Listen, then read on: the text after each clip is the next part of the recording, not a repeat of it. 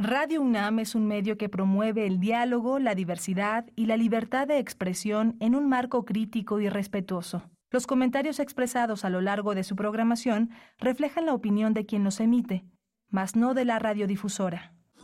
Radio UNAM presenta Primer Movimiento, el mundo desde la universidad.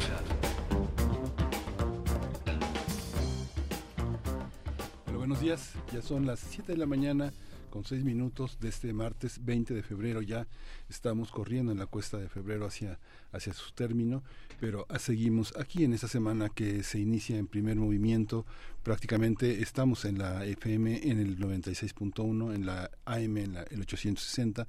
Hoy está Andrés Ramírez al frente del control de la cabina, Rodrigo Aguilar, como todos los días, en la producción ejecutiva, y mi compañera Berenice Camacho en la conducción. Querida Berenice, buenos días. Muy buenos días, Miguel Ángel Quemain. Un gusto estar con ustedes en esta mañana de martes veinte de febrero. Vamos a iniciar con la propuesta musical de Edith Citlali Morales, como cada martes estará con nosotros para, de, para, pues, para recomendar un lo musical en esta mañana. Edith Citlali Morales es violinista, comunicóloga, gestora cultural e investigadora musical, y en unos momentos más estará en estos micrófonos. Y vamos a tener, vamos a abrir también con música, con otra B grande, enorme, enorme, enorme, enorme, que es Beethoven.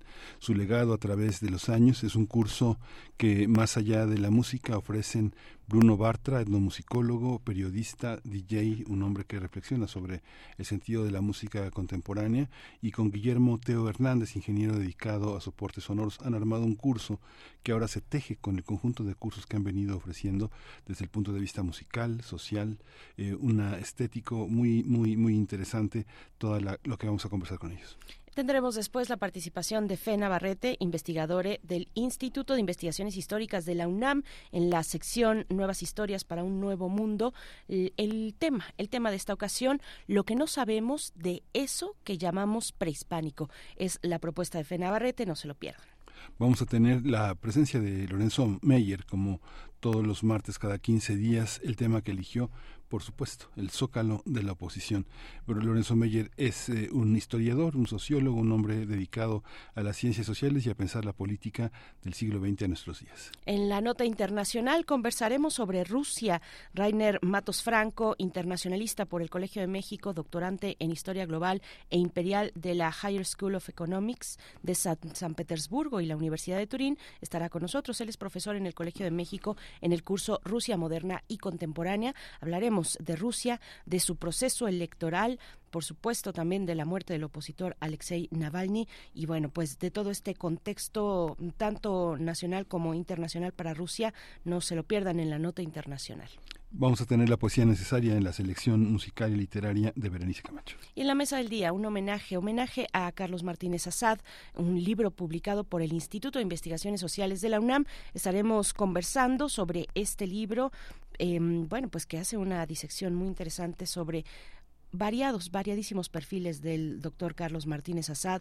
Eh, pues eh, estaremos con Sara Sefchovich, socióloga, historiadora, escritora, catedrática, investigadora, traductora, es comentarista y conferencista y también coordinadora de este libro. Igualmente nos va a acompañar Ricardo Pérez Monfort, doctor en Historia de México, profesor investigador visitante en las universidades de Berlín, Oslo y Columbia, en Nueva York también. Actualmente es profesor en la UNAM e investigador del CIESAS. Así es que, bueno, pues este homenaje al doctor Carlos Martínez Assad a, tra- a través de la publicación desde el Instituto de Sociales.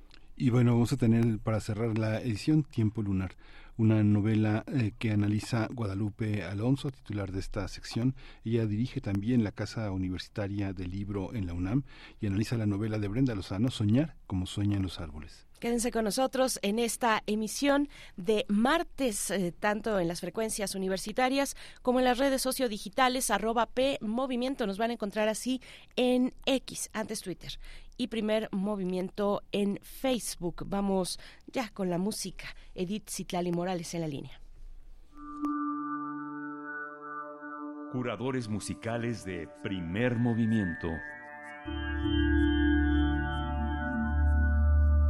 Muy querida Edith, qué gusto darte la bienvenida a este espacio que es tuyo y que compartes con música para toda la audiencia de Radio UNAM. Buenos días, ¿cómo estás? Hola, hola, Berenice, Miguel Ángel, muy buenos días.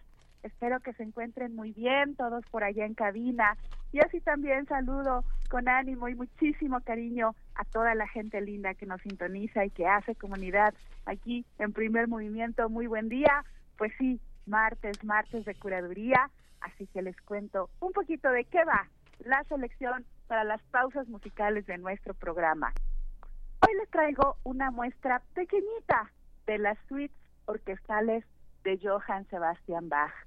Por muchos considerado el padre de la música, este compositor alemán tan representativo del periodo barroco nos dejó cuatro suites para lo que en aquel momento se consideraba una orquesta. Hoy en día, el dibujo mental y auditivo que podemos tener de una orquesta es probablemente de un conjunto sinfónico filarmónico, hablo de noventa o cien elementos.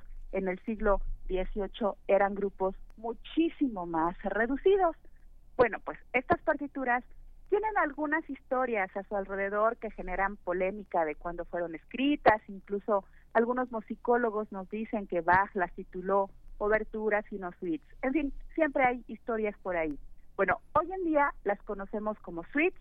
Y bueno, pues rápidamente recordemos que una suite es, en general, un conjunto de danzas. Y precisamente en el periodo barroco, pues era una de las formas musicales más recurrentes.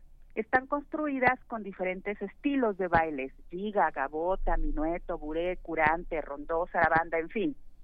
Son cuatro estupendos trabajos del repertorio de Bach y, con el debido respeto, estoy segura que Bach lo entendería, la lista de hoy quedó como una especie de suite de las suites. Les traigo cinco fragmentos, cinco movimientos de estas cuatro partituras que, dicho sea de paso, cada una de ellas fue compuesta para diferentes dotaciones orquestales. Les cuento. Vamos a comenzar esta mañana con la obertura de la suite número tres, que está en la tonalidad de re mayor.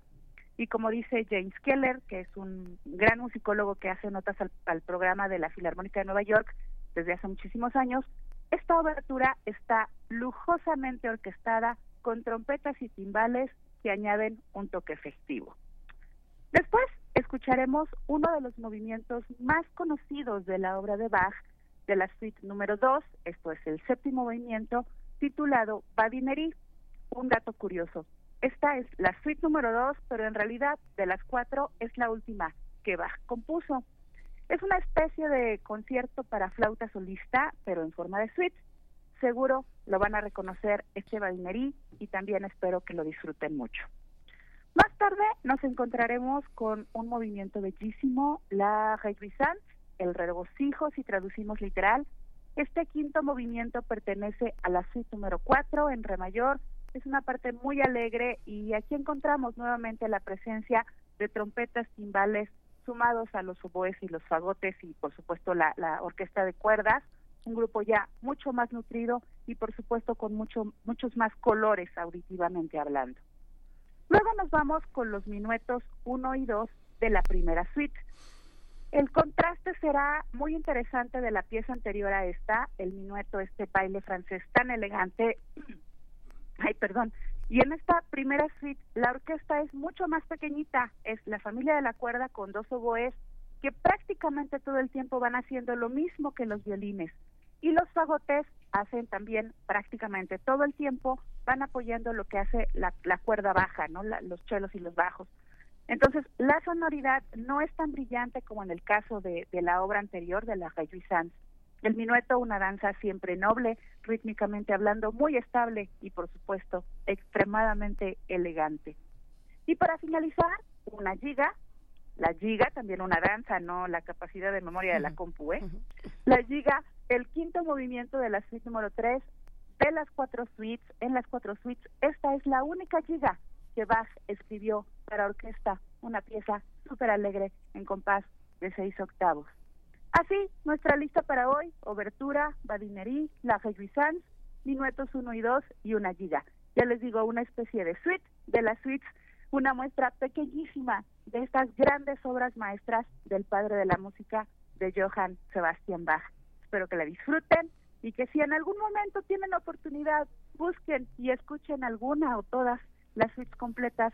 Es música increíblemente bella, muy, muy, muy interesante. Es de estas cosas que hay que escuchar por lo menos una vez en la vida. Muchísimas gracias, Pere, Miguel Ángel, un placer como siempre para mí estar aquí. Por hoy me despido y los dejo con un abrazo musical enorme y las suites orquestales de Johann Sebastian Bach. ¡Hasta la próxima! Hasta la próxima. Gracias, querida Edith Citlali Morales. Nos quedamos con esta eh, preciosa selección musical. Vamos con la primera, la abertura de la suite número tres en tonalidad re mayor.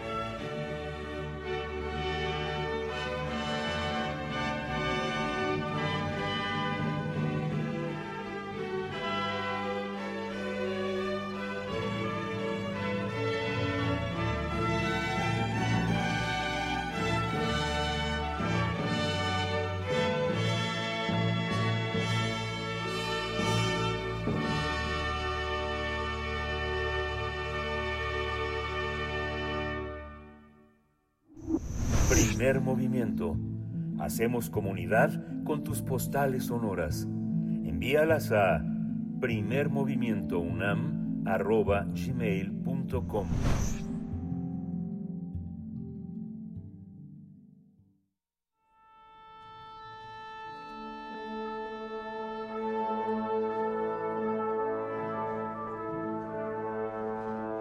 Afina tus oídos. Aquí te presentamos una recomendación musical.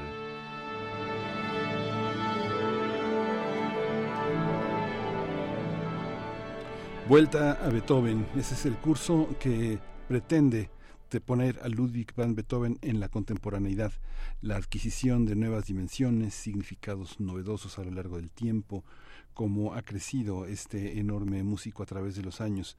El público que se interese en este curso también sabrá que el genio musical tuvo un contexto histórico fundamental en un momento convulso de transformación extrema en Occidente. A lo largo de ocho sesiones, Más allá de la música, es eh, este curso en el que, sin importar los conocimientos musicales o históricos, podremos disfrutar de estos enfoques acerca de Beethoven. Las primeras sesiones estarán enfocadas en la modernidad tras la Revolución Francesa. Después conoceremos cómo cambió la percepción en el siglo diecinueve, así como en el siglo veinte y en la actualidad. Cuesta mil seiscientos pesos el curso y todas las clases van a ser grabadas, se van a enviar de manera personal si desean volver a verlas. Se van a impartir todos los jueves del veintidós de febrero al dieciocho de abril, de las seis de la tarde a las ocho de la noche. Pues vamos a conversar sobre este curso que abordará el legado de Beethoven. Nos acompañan dos queridos colaboradores eh, de este espacio, Bruno Bartra, etnomusicólogo, sociólogo, periodista, que bueno, cada lunes está con nosotros y ahora también en martes para hablar de Beethoven. Bruno Bartra, buenos días, ¿cómo estás? Buenos días, ¿cómo están? Pues aquí ya listos para, para arrancar este jueves este curso sobre Beethoven y, y bueno, su contexto histórico, social y demás. Muchas gracias, Bruno. También está en la línea Guillermo Teo Hernández, ingeniero dedicado a soportes sonoros, investigador de música de concierto, investigador y profesor. Guillermo Teo Hernández, bienvenido, buenos días. ¿Nos escuchas, Teo? No, no, eh, perdimos creo la comunicación. Vamos, vamos a hacer aquí algunas magias del otro lado del cristal en la producción. Rápidamente, Rodrigo Aguilar eh, se apresura a poder tener una línea eh, estable. Bruno, ¿nos escuchas? Sí, sí, los escucho. Gracias, Bruno. Los escucho un poco bajito, pero sí los escucho. Ahorita hablamos un poquito más fuerte eh, y, y, y ya para, para iniciar esta charla, querido Bruno, pues muchas gracias. Cuéntanos por qué Beethoven, eh, tal vez no necesitamos un pretexto o una razón para volver a un grande como este, pero ustedes tuvieron un, un, un por qué, por qué acercarse a la, a la figura de Beethoven, una figura pues eh, eh, que, que presenta muchos desafíos, me imagino, porque todos tenemos un Beethoven en la cabeza, eh, pero a ver, cuéntanos un poco cómo fue esta decisión, Bruno, y cómo es el acercamiento en, en, este, en este curso de Más allá de la música dedicado a Beethoven. Claro que sí, lo de volver a Beethoven fue eh, en cierta forma eh, como... casi triple, ¿no? Porque fue una vuelta a Beethoven de nosotros como curso, porque fue justamente eh, un curso sobre Beethoven con el que habíamos iniciado este proyecto de Más allá de la música hace, uh-huh. hace ya tres años. Eh, entonces fue por un lado eso, y por otro lado, pues también para, para quienes eh, se inscriben al curso, pues también era una vuelta a Beethoven, desde luego, y al mismo tiempo eh, hablábamos, eh, Teo y yo, sobre bueno, la música, sus transformaciones en el tiempo, y, y notamos que precisamente la, la música de eh, de Beethoven a, a lo largo, digo, como de muchos otros músicos, pero en su caso tiene un impacto además eh, eh, popular y además mucho mayor que otros, eh, se va, la música desde luego no se transforma, pero en cierta forma con la transformación del contexto y cómo es utilizada posteriormente, quién la adopta, cómo se escucha, también se va transformando, y nos pareció que eh, podíamos darle una una perspectiva distinta en este curso, distinta a la que dimos en nuestro primer curso, eh, de empezar también a analizar un poco las, eh, desde luego arrancar de la raíz de su contexto eh, y demás, pero ver cómo se va transformando a lo largo de los años, cómo ha sido utilizada eh, a lo largo del, bueno, después del siglo diecinueve y del veinte, y un poco en la actualidad, ¿no? En distintas disciplinas, en el cine, este, eh, y demás, ¿no? Entonces, eh, como que nos gustó darle, ver esa perspectiva eh, distinta, ¿no? Y también en su contexto, desde luego que vamos a hablar de, eh, de la Revolución Francesa, Napoleón, todo el cambio eh, histórico que se da ahí, y, y, y nos preguntamos si, si Beethoven es producto de su tiempo, Eh, o, es, o él se hizo a sí mismo, y respondemos a nuestra manera en el curso, este, pero digamos que también vemos como ese tipo de ideales eh, sí se insertan en la música de, eh, de Beethoven, pero al mismo tiempo van evolucionando eh, a lo largo de los años, y a veces pueden llegar a ser adoptados eh, o, o vistos desde una perspectiva totalmente opuesta. Uh-huh, qué interesante. Eh, Teo, Teo, gracias. Eh, ya esperemos tener ya una comunicación estable para platicar contigo también. Teo, ¿nos escuchas? Escucho bien. Gracias, Teo. Pues cuéntanos eh, este, este, esta explicación que ya nos da Bruno, y eh, ubícanos, te pediría, en, en la figura de Beethoven, en su figura eh, desde, desde su escuela, desde su tiempo, desde, eh, digamos, la, la composición musical con este sello. Cuéntanos un poco. Bueno, pues sí, Berenice, Miguel Ángel, este, un saludo antes que, que nada, un saludo a todo el equipo de Primer Movimiento.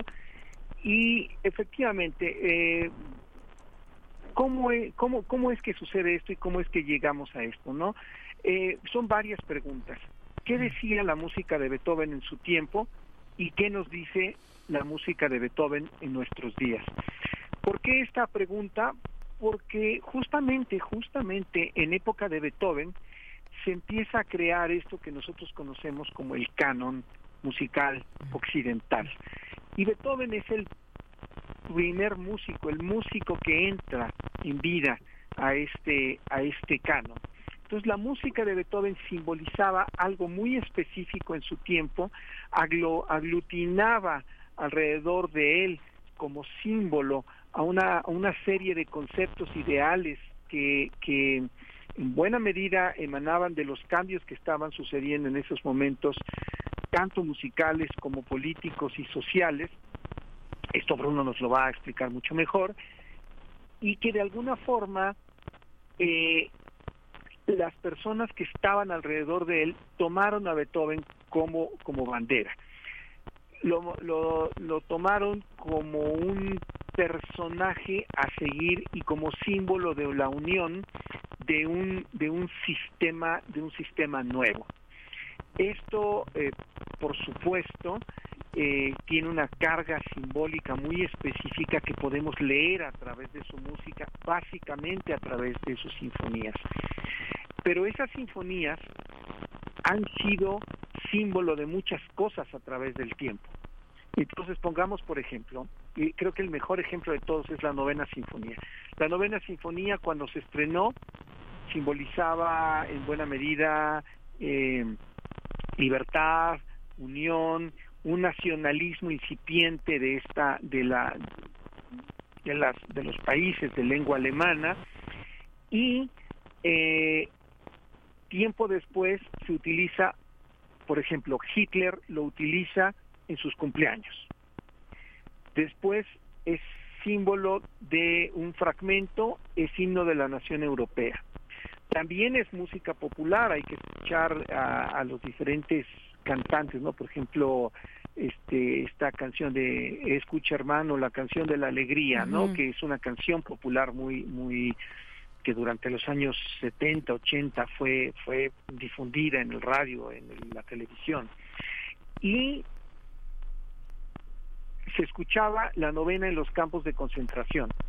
La Novena Sinfonía, cuando cae el muro de Berlín, la, lo primero que hace Leonard Bernstein es ir y eh, ejecutarla. Entonces, ¿cómo es posible que personas tan disímbolas escuchen la novena de Beethoven para simbolizar diferentes cosas, siendo una misma, digamos, obra musical?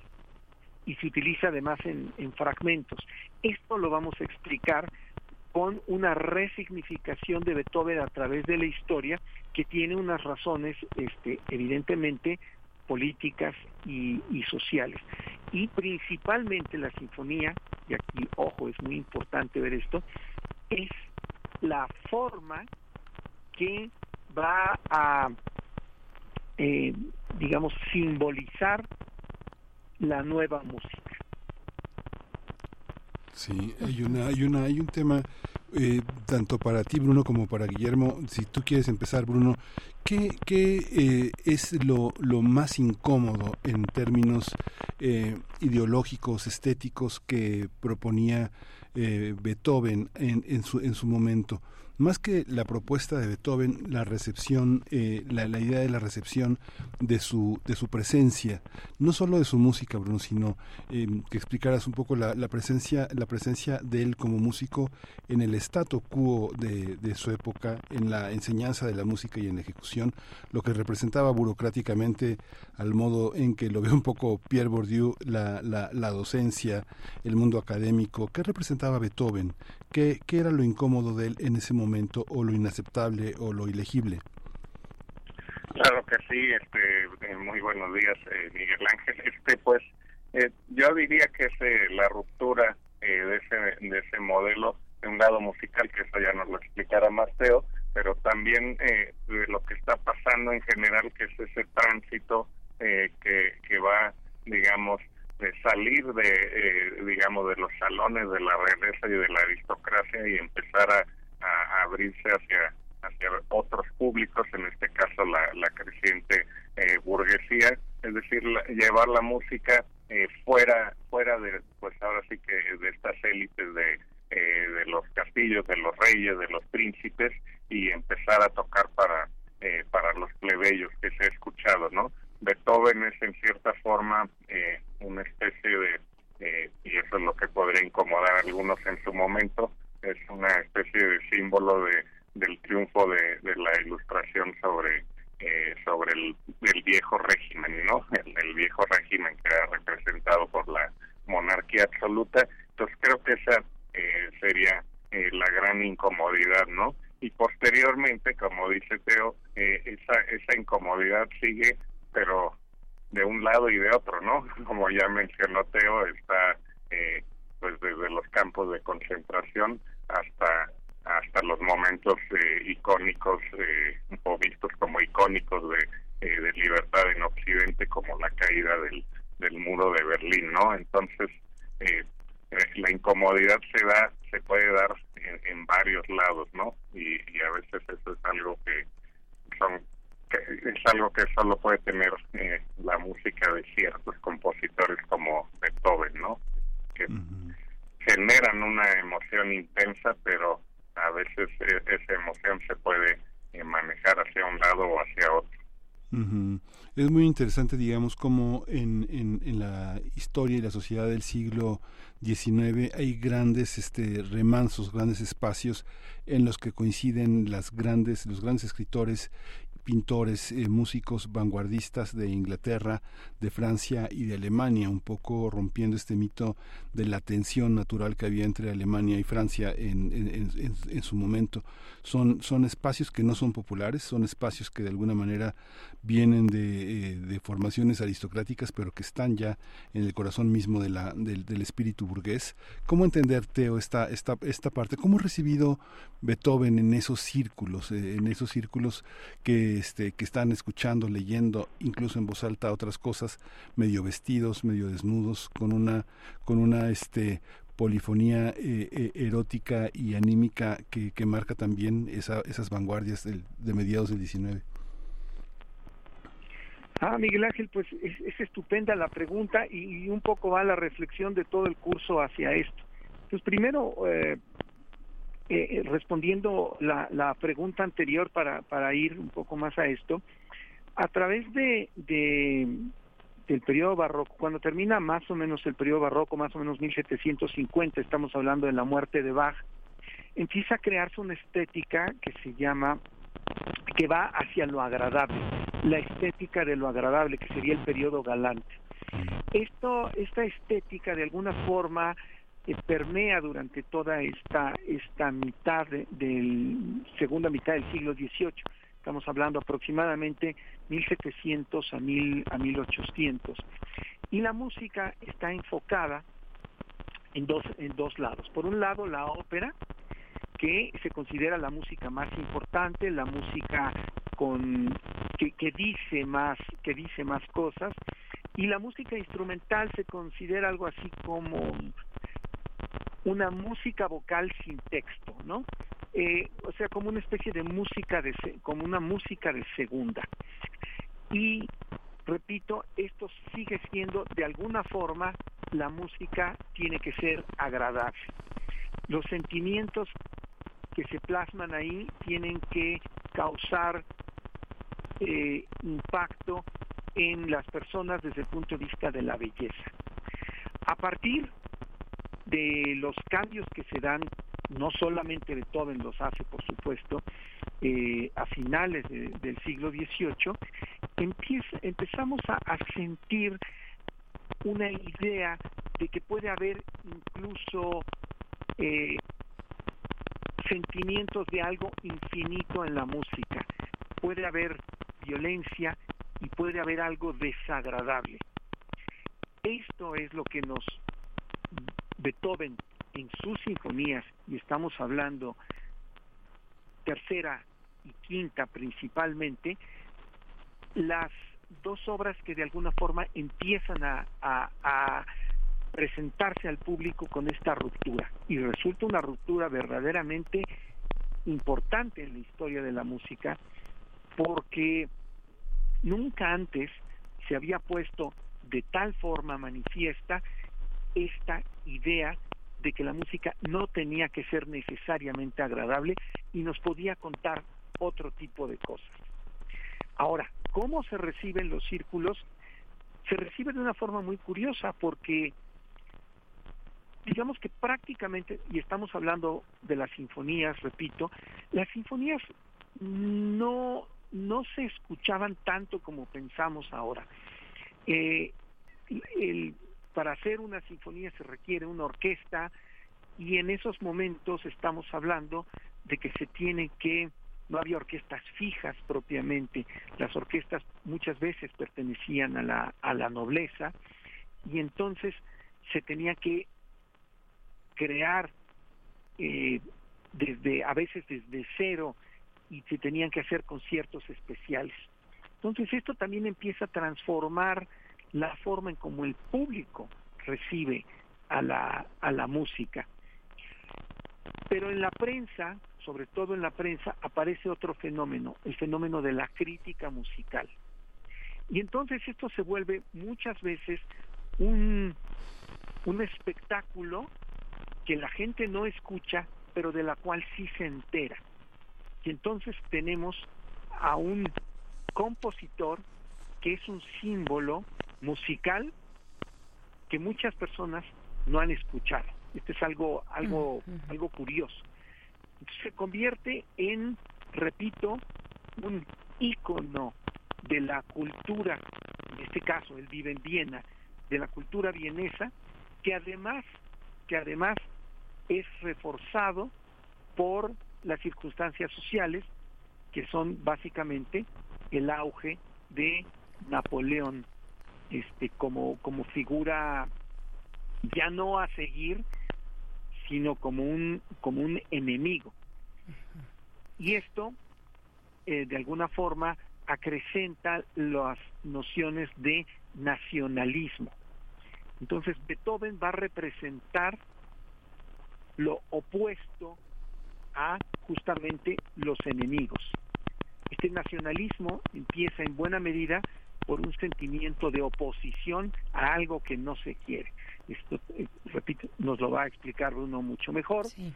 Pero es este cómo se empieza a crear un, un, un sentimiento, digamos, de tener algo propio culturalmente hablando.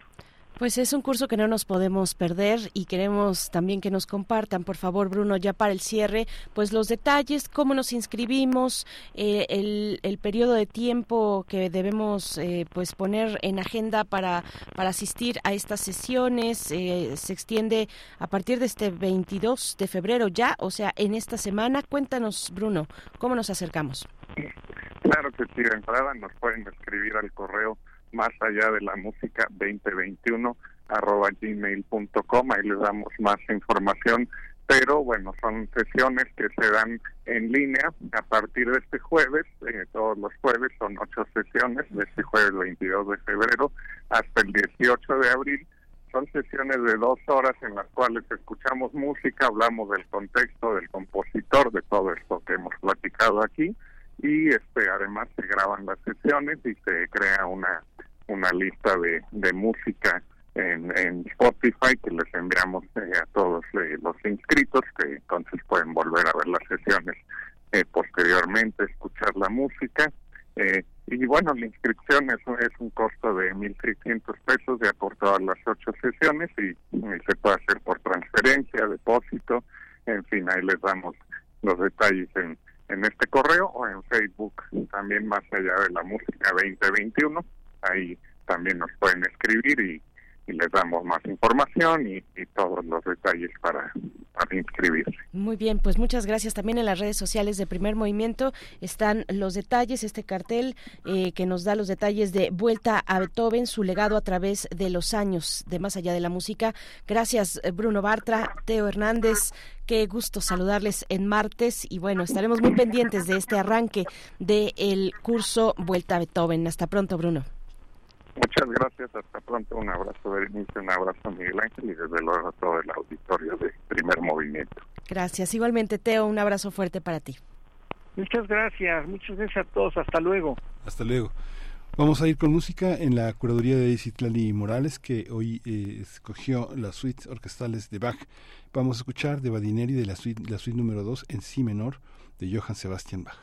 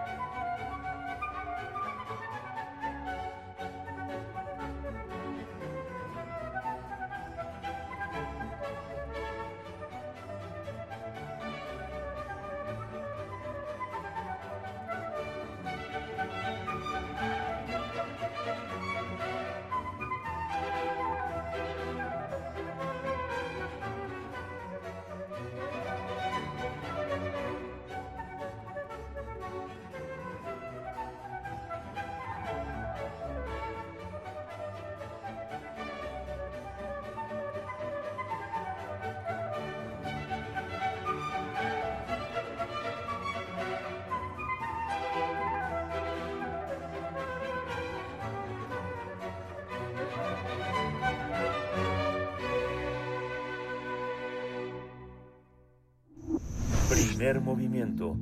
Hacemos comunidad con tus postales sonoras. Envíalas a primer movimiento unam arroba gmail punto com.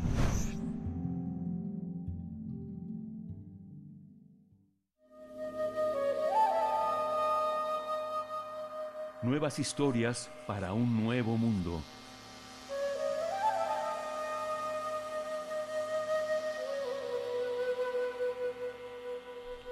Lo que no sabemos de eso que llamamos prehispánico. El tema de esta ocasión, una entrega de Fe Navarrete, investigadora del Instituto de Investigaciones Históricas de la UNAM, que quincenalmente nos acompaña los martes. Fe, qué gusto saludarte. Muy buenos días, ¿cómo estás? Hola, buenos días, Berenice, y buenos días a Miguel Ángel también. Hola, Fe. Y pues, este, pues sí, hoy, hoy cambiamos de tema, ya dejamos los asuntos del plagio, que son un problema eh, pues de la de la historia y de otros gremios en el mundo actual, y pasamos a un problema que es actual porque tiene que ver con nuestra imagen de lo que fue eso que llamamos prehispánico, pero que a la vez pues tiene que ver con cosas que sucedieron hace mucho tiempo, en esos tiempos que llamamos prehispánicos. Y bueno, pues eh, este a lo largo de, de, de esta serie eh, hablaré un poco de de, de de cómo hemos concebido ese periodo histórico eh, que siempre lo definimos en función de lo que vino después y no de sí mismo. O sea, lo llamamos prehispánico, precolombino, antiguo. Le decimos, por ejemplo, el México antiguo, lo cual implica pues suponer que México, México ya existía entonces, lo cual es completamente falso, y que hay un y que ese era un periodo antiguo de algo que ahora es moderno. Entonces, como ven, siempre en todas las designaciones que tenemos de ese de ese lapso de tiempo, lo definimos en función de su final, de la llegada de los españoles en lo prehispánico, de Colón en lo precolombino, o de el contacto, como también se habla de los tiempos anteriores al contacto, y el contacto es el contacto con los europeos, o anteriores a lo que es el México moderno. Y en realidad, pues estamos hablando de, de miles de años de historia eh, que vienen pues realmente desde el primer poblamiento de, de lo que de mucho tiempo después eh, sería México, hasta pues el desarrollo de diversas formas de vida en el territorio de lo que hoy es nuestro país, que van desde las formas de vida de pescadores, cazadores, recolectores, y poco a poco también de agricultores que se centraron, como pues, todos sabemos, en el cultivo del maíz, y luego en, en ciertas regiones, no en todas, el surgimiento de formas de organización políticas eh, centralizadas y, este, y complejas que pues, construyeron grandes ciudades y cuyas ruinas, como las solemos llamar, eh, todavía nos admiran hasta el día de hoy. Eso es un poco, o sea, digo, dicho de manera muy muy general este, y simplista, es un poco la, la historia de ese periodo que, que se nos cuenta normalmente, normalmente de ese periodo que llamamos prehispánicos, prehispánico. Y, y realmente es importante, en primer lugar, eh, señalar que todo nuestro conocimiento justamente viene de después de, ¿no? O sea, es un conocimiento, no no sabemos realmente, apenas ahora estamos empezando a conocer, por ejemplo, lo que los, los llamados mayas eh, de hace dos mil años escribían y pensaban sobre su historia, porque ya estamos pudiendo leer su escritura, y también hemos aprendido a leer mejor los códices de los mixtecos de hace setecientos, ochocientos años, que también nos dejaron relatos sobre su propia historia, y hemos aprendido a leer también los libros y códices y pinturas que hicieron los pueblos mesoamericanos en el siglo dieciséis, ya después de, de su contacto con los españoles, y que, que también nos hablan de su historia. Pero en general, todo el conocimiento que hemos construido sobre lo prehispánico es construido, ha sido construido por personas que no son prehispánicas en sí mismas, sino por personas modernas, ¿no? Sean sobre todo arqueólogos, historiadores del arte, eh, antropólogos físicos, y también historiadores y y historiadoras y este y pues bueno, inclusive hasta ha habido ya filósofos que hacen trabajos sobre filosofía prehispánica y este y politólogos que hablan del estado prehispánico, pero siempre es un conocimiento hecho desde desde nuestro presente, desde México, sobre aquello que eh, que se supone que es el pasado remoto de México, es decir, es un conocimiento externo.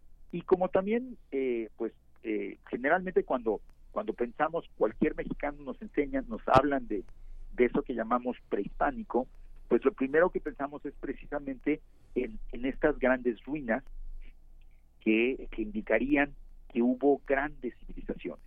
Y aquí tenemos una, eh, digamos, una cosa caracteriza, que, que una de las cosas que más caracteriza nuestra relación con eso que llamamos prehispánico es precisamente la monumentalidad. La, una de las eh, la, el principal atributo que, que nos hacen admirar, que nos enseñan a admirar de los de los pueblos prehispánicos, de las civilizaciones mesoamericanas, como como las queramos llamar, eh, siempre es que hacían piramidotas, que tallaban piedrotas, que pintaban muralotes, que tenían ciudades inmensas, que y que y que esas eh, esos vestigios de su pasado son espectaculares hasta el día de hoy.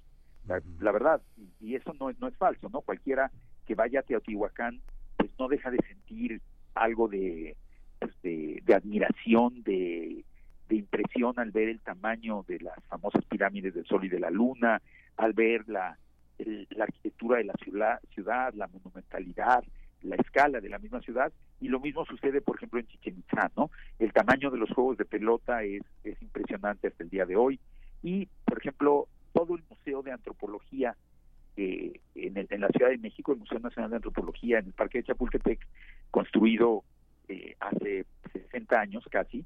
Todo ese museo es es un monumento, ¿no? Es una es un museo de dimensiones espectaculares, eh, de talla monumental, con una arquitectura espectacular, y las eh, la exhibición de las piezas, sobre todo de las piezas eh, mexicas, la famosa Piedra del Sol, la famosa Cuatlicue, eso es para para para que se vean aún más grandes. Estamos hablando de pedazos de piedra que pesan quince toneladas, que miden tres o cuatro metros de altura y que además se colocan sobre pedestales para que se vean aún más altos y más grandotes y se iluminan de manera que resulten aún más espectaculares. Entonces, pues podemos decir que desde nuestra perspectiva, el, los tiempos prehispánicos valen porque son eso, porque son espectaculares, porque produjeron grandes testimonios de una grandiosa civilización. Uh-huh. Y otra cosa que que ha eh, pues centrado la visión que construimos desde el México actual sobre eso que llamamos prehispánico es también la genealogía del Estado. O sea, desde desde desde finales del siglo dieciocho, cuando los primeros arqueólogos e historiadores criollos, es decir, descendientes de españoles, empezaron a a, a, a estudiar ese pasado anterior a los españoles y empezaron a, a sentir, a construir un orgullo nacionalista por ese pasado, y, y nunca hay que olvidar que fueron los descendientes de españoles los que hicieron eso, no los descendientes de los indígenas, y eso es algo que, que discutiremos eh, en una, merece un episodio eh, en especial, entender esa, por qué fueron los criollos los que construyeron la imagen idealizada de un México indígena.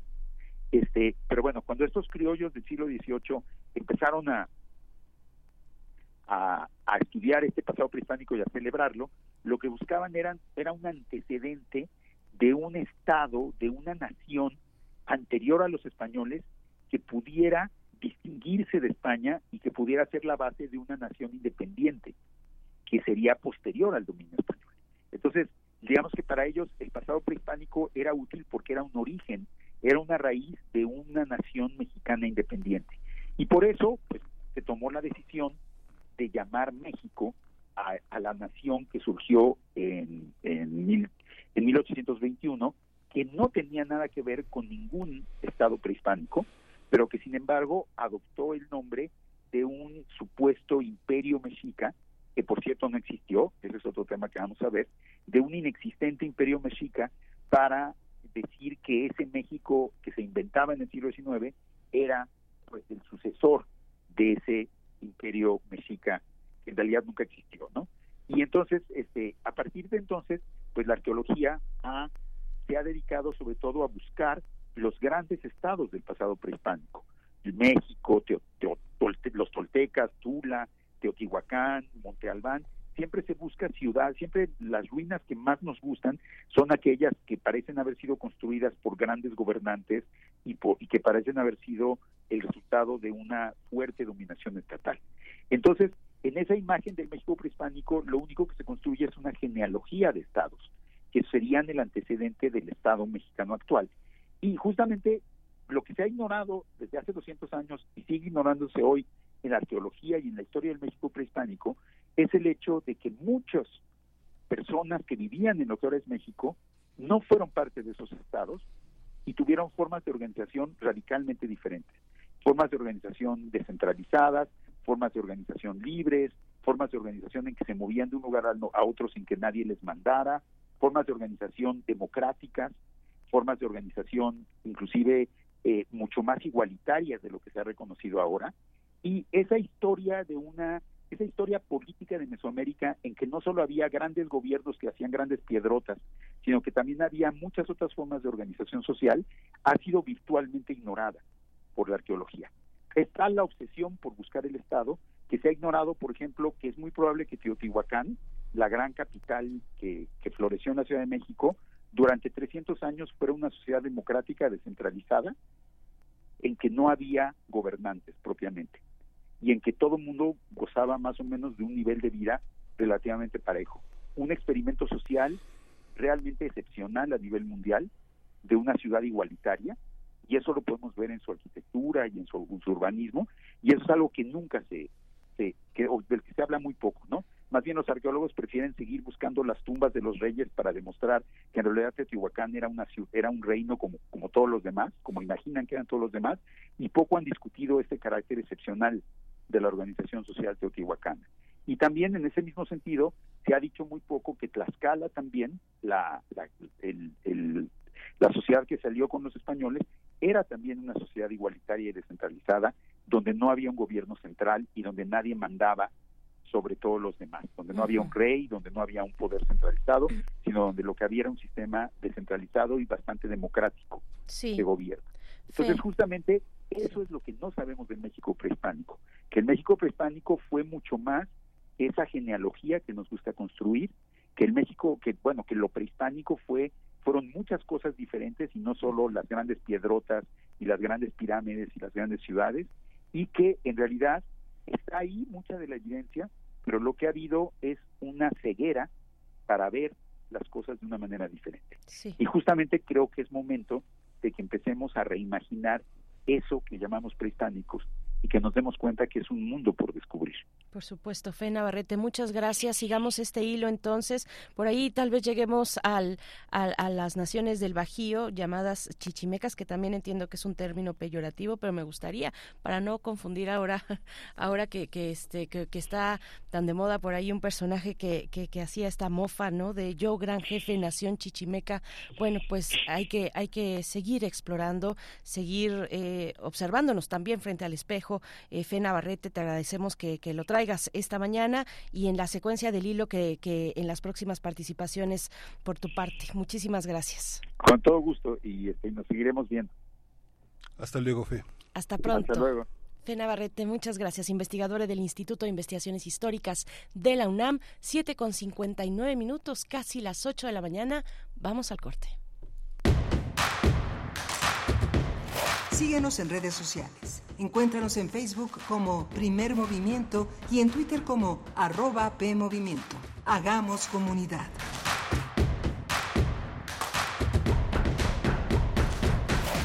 Defender una nación ordenada, unida, libre y en paz. Fue así en la defensa del I N E y los poderes de la Suprema Corte. Luchamos por el regreso del Seguro Popular, las estancias infantiles y tener medicamentos para todas y todos. Apoyamos el Fondo de Emergencia de Desastres Naturales y exigimos atención a las víctimas del huracán Otis. Eso es estar del lado correcto de la historia, con un Congreso de Acción Positiva para México. El cambio positivo, P A N. México es un país de sueños, ilusiones, esperanza y aspiraciones. Somos el país de las ideas. Nos enorgullecen nuestras tradiciones, paisajes y familias. Las y los mexicanos anhelamos a tener un país seguro, competitivo, productivo, con oportunidades para todas y todos. Vemos en la niñez nuestro futuro, en nuestros adultos el pasado, sin perder de vista nuestro presente. Nada ni nadie nos puede detener. Somos un partido de innovaciones. Somos de izquierda, la verdadera izquierda. Somos P R D. Informar es más que repetir. Es necesario analizar los sucesos. Prisma R U. Los perfiles del acontecer universitario de México y el mundo. Lunes a viernes a las trece horas por el noventa y seis punto uno de F M. Radio UNAM. Experiencia sonora. Soy afromexicano y el Tribunal Electoral garantiza mi participación. Resido en el extranjero y gracias al Tribunal Electoral puedo ejercer mis derechos. Pertenezco a la diversidad sexual y de género y el Tribunal Electoral ha reconocido los derechos por los que lucho. Soy indígena y el Tribunal Electoral asegura que mi voz sea tomada en cuenta. Soy persona con discapacidad y el Tribunal Electoral garantiza que sea escuchada. Tribunal Electoral del Poder Judicial de la Federación.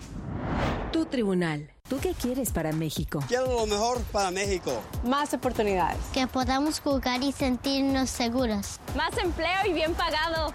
Necesitamos de ustedes para que a México le vaya muy bien. ¿Ya tienes tu I N E? A tus familiares y a tus amistades que viven en el extranjero, recuérdales que tramiten su I N E y se registren para votar. Tienen hasta el veinte de febrero. En las próximas elecciones es importante que su voz sea escuchada. Mi I N E es mi voz en México. I N E. En la vida cotidiana se reflejan las problemáticas sociales. con diferentes causas y consecuencias. Pensemos juntas y juntos las posibles soluciones. Vida cotidiana. Análisis de nuestro día a día. Viernes a las dieciséis horas, después del corte informativo. Si sucede a nuestro alrededor, es importante. Radio UNAM, Experiencia Sonora. El futuro es emoción. Ya tenemos la nueva opción. ¡Hey! Movimiento Fosfo, Fosfo. Movimiento Ciudadano Fosfo, Fosfo. Movimiento Fosfo, Fosfo. Movimiento Ciudadano Fosfo, Fosfo. Movimiento Ciudadano. Hay veces que vale la pena recordar el pasado, mirar tu hogar y pensar en el partido que te apoyó para tener tu casa propia. Observar a tus hijos graduarse, gracias a que tuvieron una educación gratuita. Y reflexionar que México vivió mejores épocas, aun cuando algunos decían que estábamos mal. Hoy, vale la pena mirar al pasado para recordar que el P R I sí te apoya. P R I.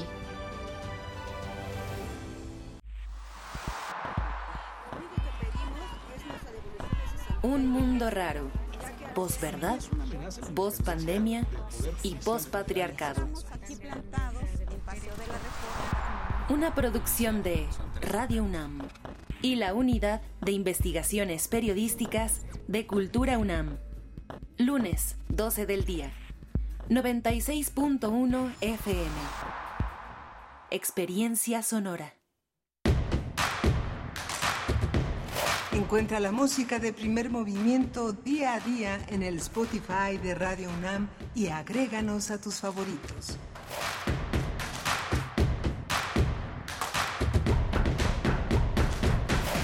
Muy buenos días, son las ocho con cinco minutos de la mañana.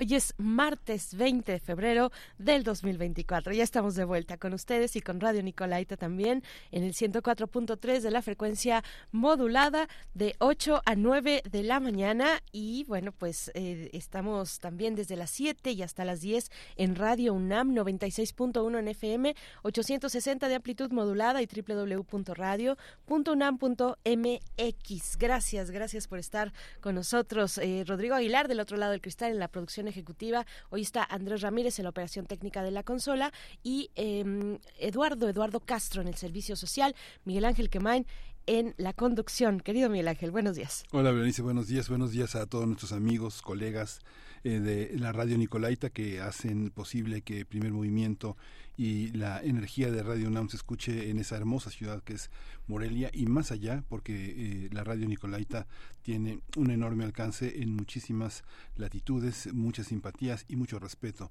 por supuesto. Tenemos una, una un, un menú interesante para esta hora. Vamos a hablar con Lorenzo Meyer sobre lo que pasó en el Zócalo, el Zócalo de la oposición, un Zócalo rosa que este que tuvo varias presencias eh, interesantes de comentar en ese espacio. Así es, y también estaremos eh, comentando con el maestro Rainer Matos Franco las, sobre las próximas elecciones en Rusia, este contexto en Rusia, todo todo lo que en torno gira a una nación como esa y naturalmente también la reciente el, el, la reciente muerte del opositor Alexei Navalny. Vamos a conversar con Rainer Matos Franco, internacionalista por el Colegio de México, es profesor en el Colegio de México en el curso Rusia Moderna y Contemporánea y bueno, pues va a estar con nosotros estos temas para la hora que ya corre, así es que vamos, vamos ya de una vez con, con todo ello. Son las ocho con siete minutos, vamos con el doctor Lorenzo Meyer. Primer Movimiento, hacemos comunidad con tus postales sonoras, envíalas a primer movimiento unam arroba gmail punto com.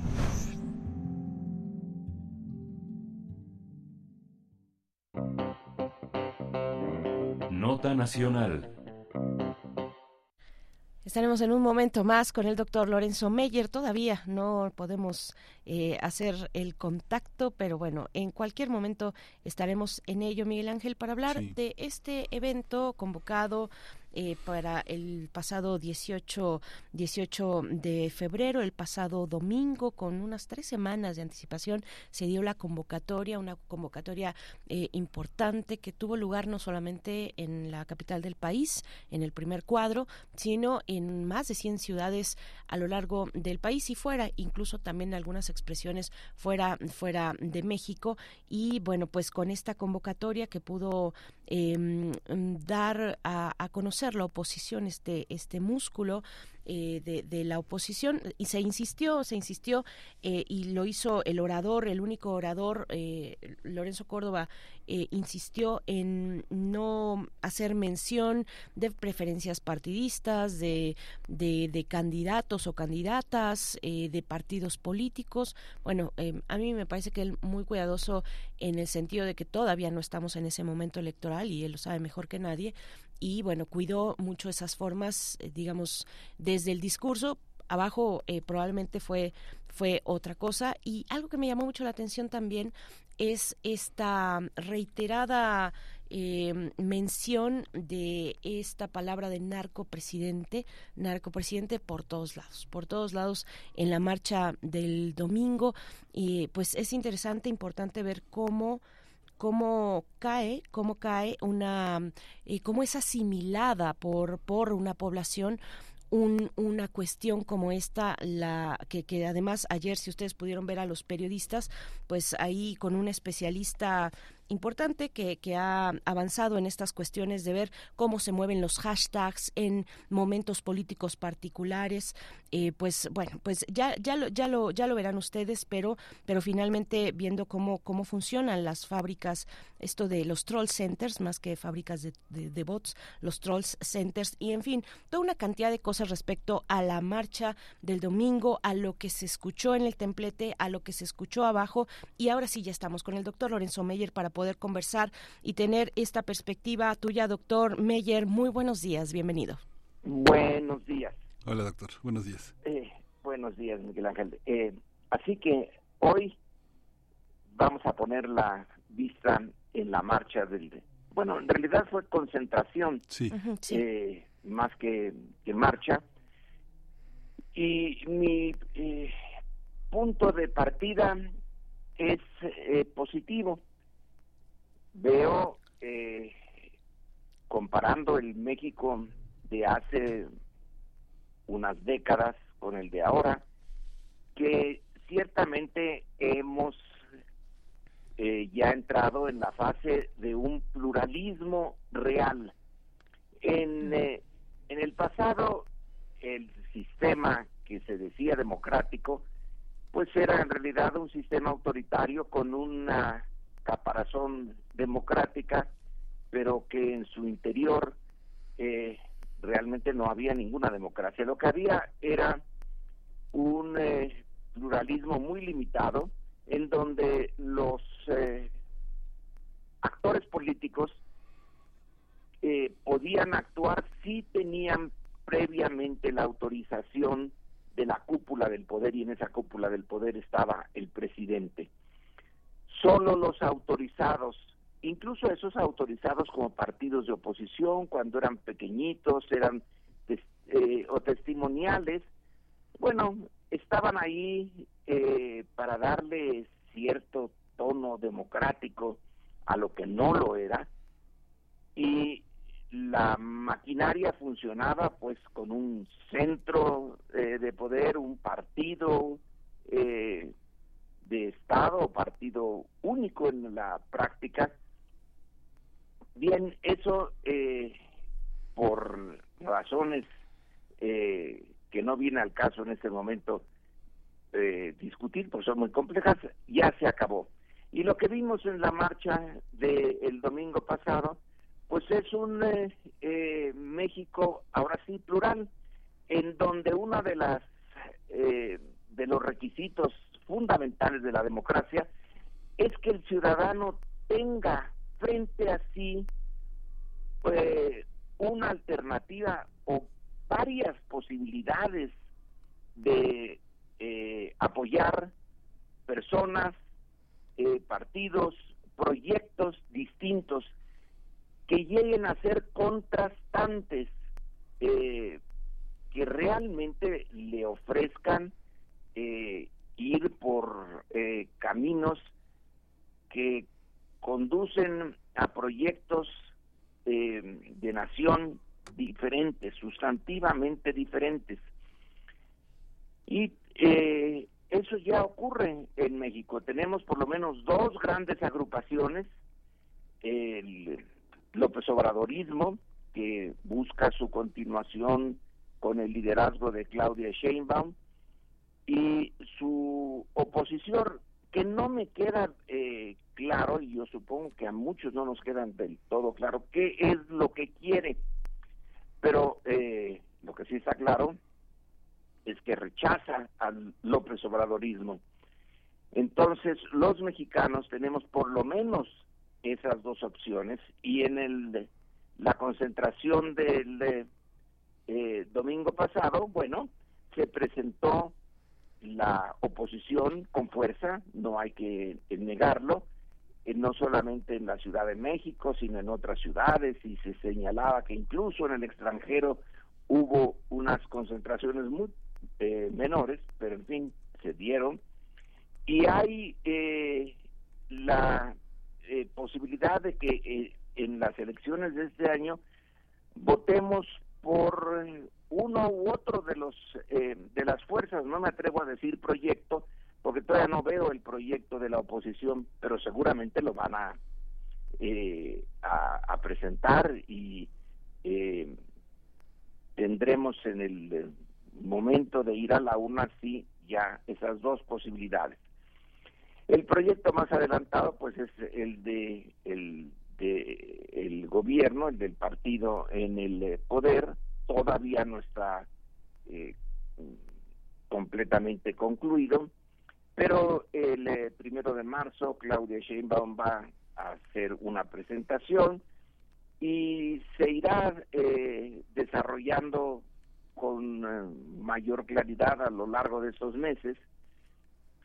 El, eh, eh, el hecho de que hayan podido eh, eh, la oposición hacer su eh, manifestación, etcétera, contrasta con uno de los temas eh, de esa oposición, que es que vamos camino a una dictadura, vamos al camino a, a estamos recorriendo a la inversa el camino hasta ahora eh, andado. Vamos de regreso al partido único, al sistema autoritario. Eh, esa retórica, eh, bueno, es comprensible, pero no tiene sustento. Eh, México no puede ir eh, para atrás, entre otras cosas, porque el sistema que se creó a lo largo de un siglo de dominio del P R I es producto de circunstancias muy especiales que arrancan con la Revolución Mexicana, y cualquiera que sea el futuro de México no puede ser el del pasado, porque no tiene esas eh, características. Eh, pero la retórica de la oposición sí es eh, consistente en señalar, vamos a la eh, al retorno al autoritarismo. Pero ¿cómo vamos a ir al retorno al autoritarismo? Justamente se está viendo una manifestación masiva que ellos eh, señalan en setecientas mil personas, eh, el gobierno de la ciudad noventa mil, da lo mismo. El punto es eh, una manifestación eh, abierta, eh, donde se expresaron con libertad un orador único y un montón de eh, cartulinas de todo tipo. Eh, no hubo ningún acto de represión ni de violencia ni nada, estuvo bastante, bastante ordenada, y es una manifestación clarísima de el, eh, la diversidad política en México, y de que se pueden hacer esas eh, eh, muestras de oposición sin eh, mayor problema.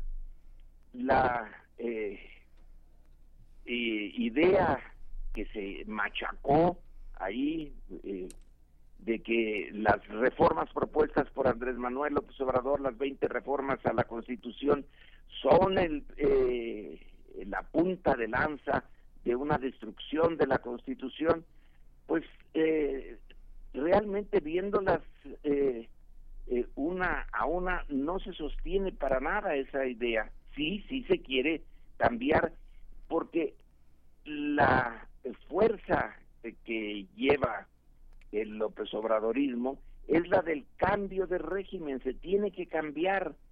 Cuando los eh, cartelones decían y, mi voto no se toca, la democracia no se toca, volvemos al punto de hace meses, de que la Corte no se toca, de que esto eh, eh, no se toca, total, nada se eh, debe de tocar, que es una forma de insistir en el statu quo. Bueno, el statu quo ya no puede seguir, ya no está, ya vamos en una dinámica de cambio, y el eh, ese eh, cambio para algunos nos parece incluso hasta lento, eh, no suficiente, y por lo que se ve a la oposición le parece eh, excesivo. Es el, la destrucción de los avances que se han tenido en materia democrática.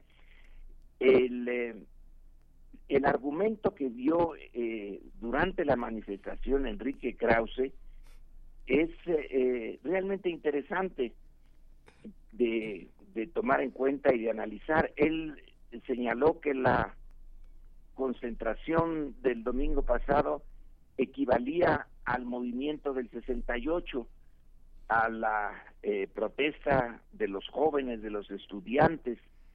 Eh, a, es difícil eh, saber de dónde sacó esa idea Krause, porque es más o menos lo opuesto al, eh, a lo que ocurrió en esas eh, en esos momentos en que empezaba a tambalearse el eh, sistema autoritario de décadas, eh, creado a través de del eh, tiempo por el régimen posrevolucionario.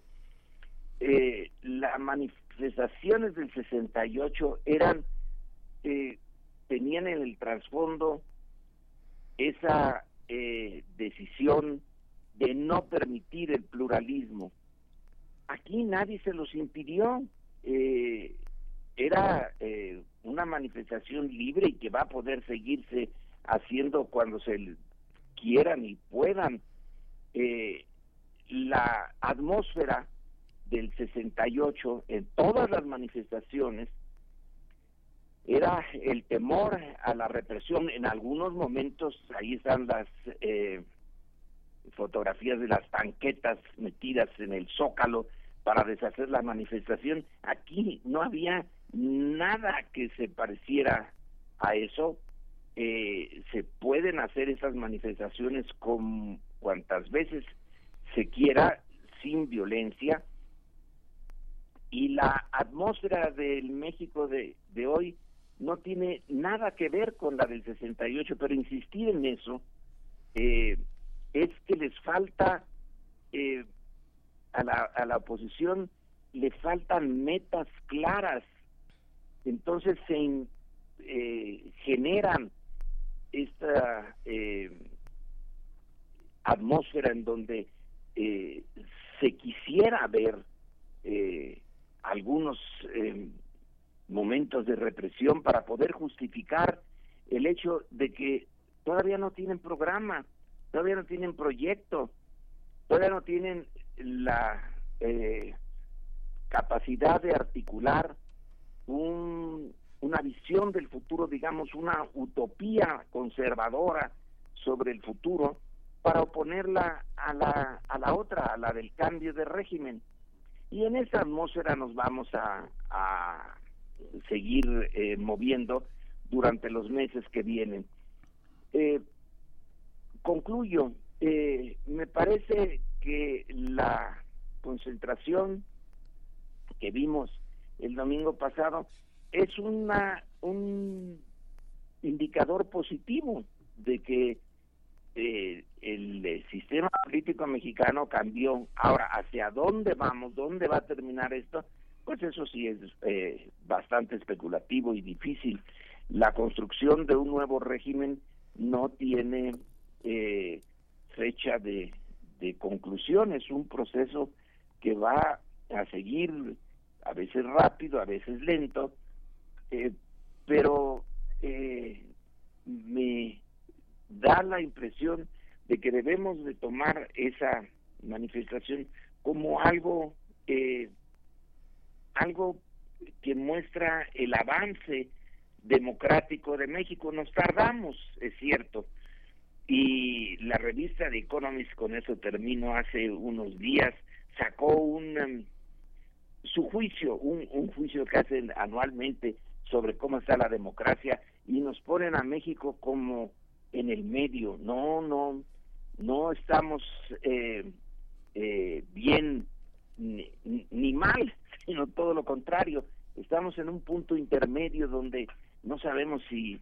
vamos hacia adelante, hacia atrás. La democracia está en duda, pero bueno, que una revista conservadora lo lo haga así, que los conservadores lo sigan eh, propalando la idea de que esto está endeble y que nuestra democracia está en peligro, eh, no veo que haya la sustancia para sostener eh, tamaña eh, afirmación y tan tan negativa. Al contrario, eh, vamos eh, con encono, eso sí es cierto, una sociedad que está eh, polarizada. Bueno, pues no somos la única, y la democracia eh, eh, debe de incluir eso, momentos de polarización en donde la elección eh, casi entre sea dicotómica,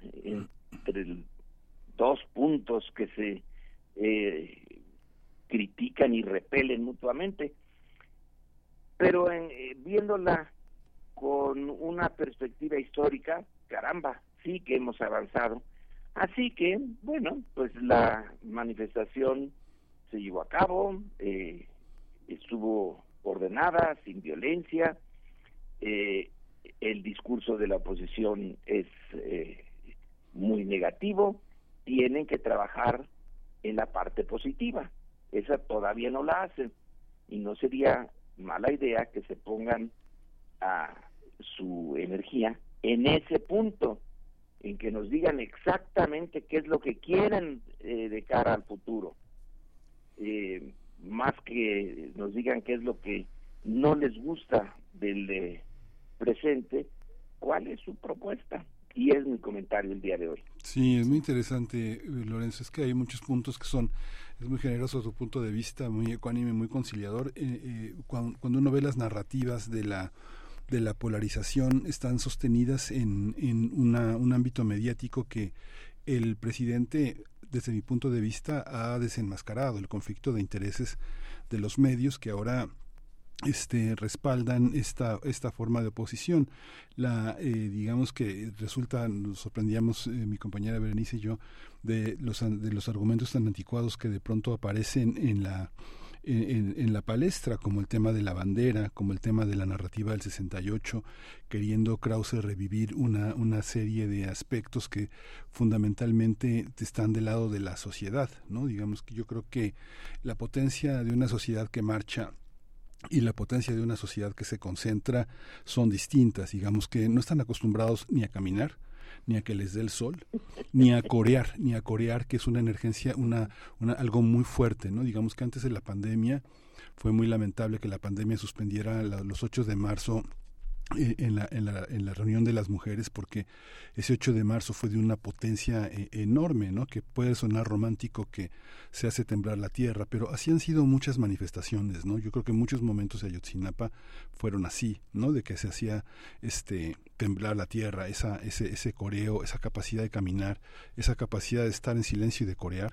No la tienen, porque hay un no, enorme, no la tienen. Hay un enorme vacío, porque la, la esta parte que ha perdido privilegios está acostumbrada, digamos, que a espacios de legitimación que tienen que ver también con espacios de poder y de consumo, mientras que del otro lado, lo que había sido tradicionalmente la oposición, el caso de los feminicidios, de, del abuso obrero, del abuso laboral, son cosas que buscan justicia. Entonces, lo, los espacios de legitimación son absolutamente distintos, son, se oponen a, al tema de los intereses económicos y de los poderes empresariales que de alguna manera han crecido en nuestro país gracias a la, a, a la corrupción. Es o, otra forma de corporativismo, el control del Estado mexicano por los empresarios. Entonces, yo creo que lo que se manifestó en esta, en esta En este domingo fue esa, esa, este, colocar a alguien que había sido tan cuestionado, el árbitro, jugando en la cancha de los opositores de una manera permanente y mostrando que finalmente presidía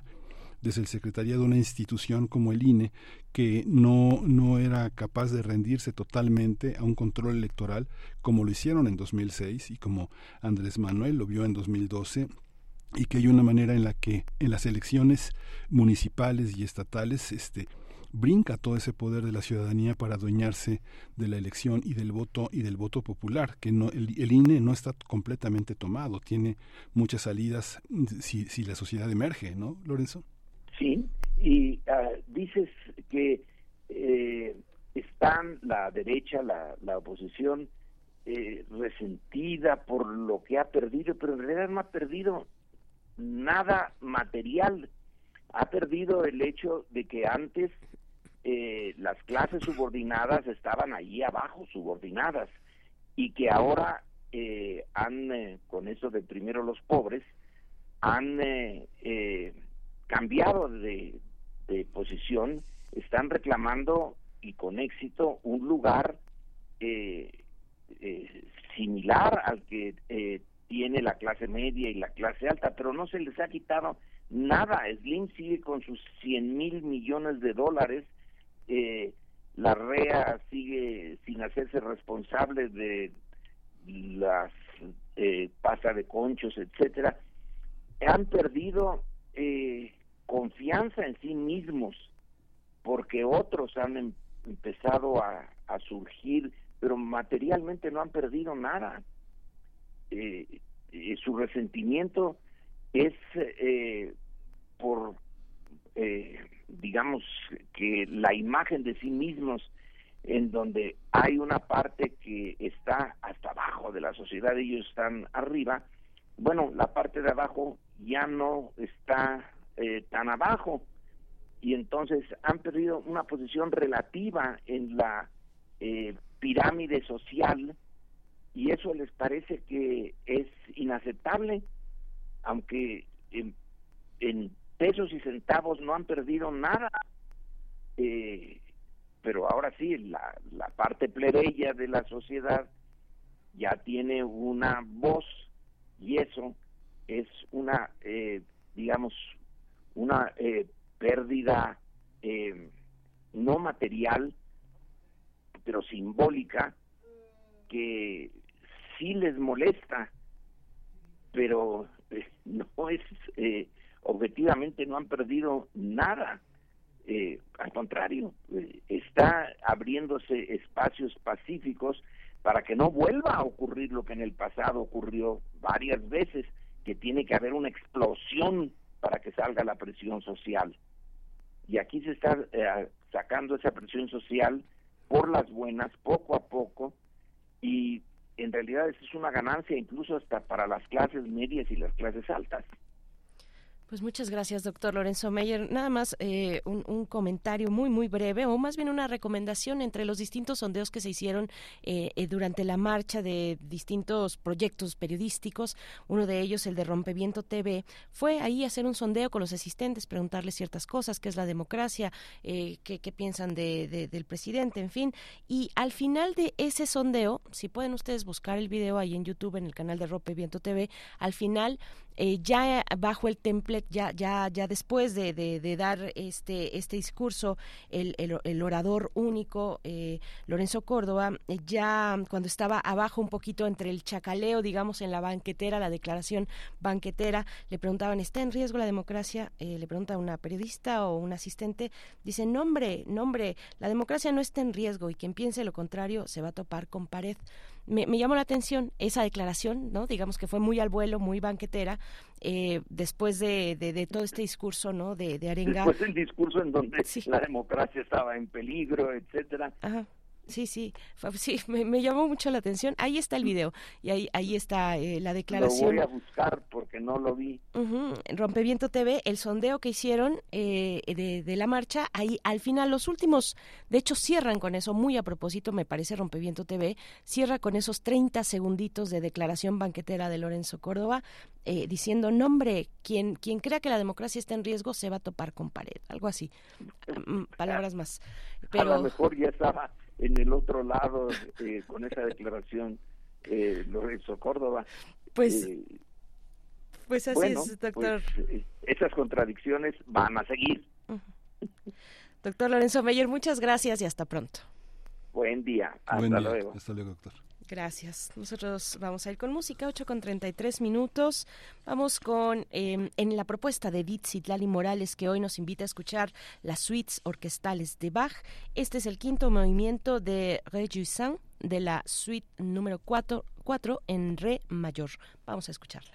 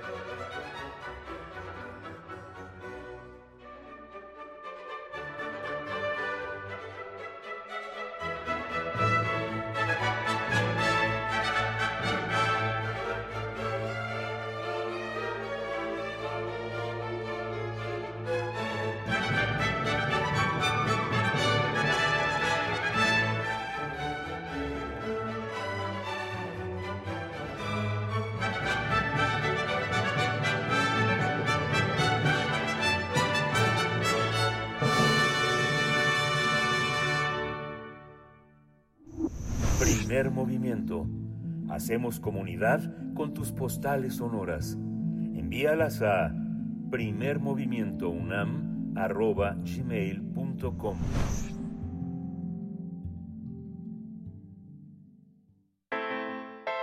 Nota internacional. El líder del Kremlin eh, se postula para un quinto mandato como presidente de Rusia. Hay cuatro candidatos que figuran en la boleta oficial: Putin, Vladislav Davankov, Nikolai Kariaknotov, Leonid Slutsky. Se espera que Putin consiga un mandato que lo mantenga en el cargo hasta dos mil treinta.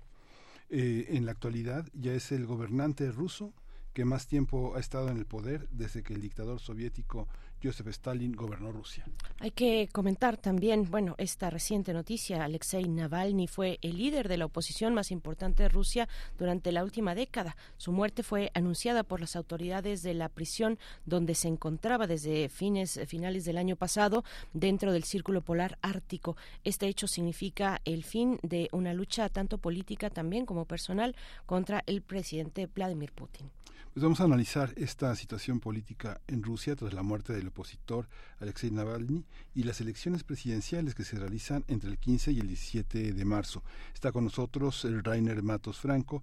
Él es internacionalista por el Colegio de México, doctorante en Historia Global e Imperial de la Higher School of Economics de San Petersburgo y la Universidad de Turín.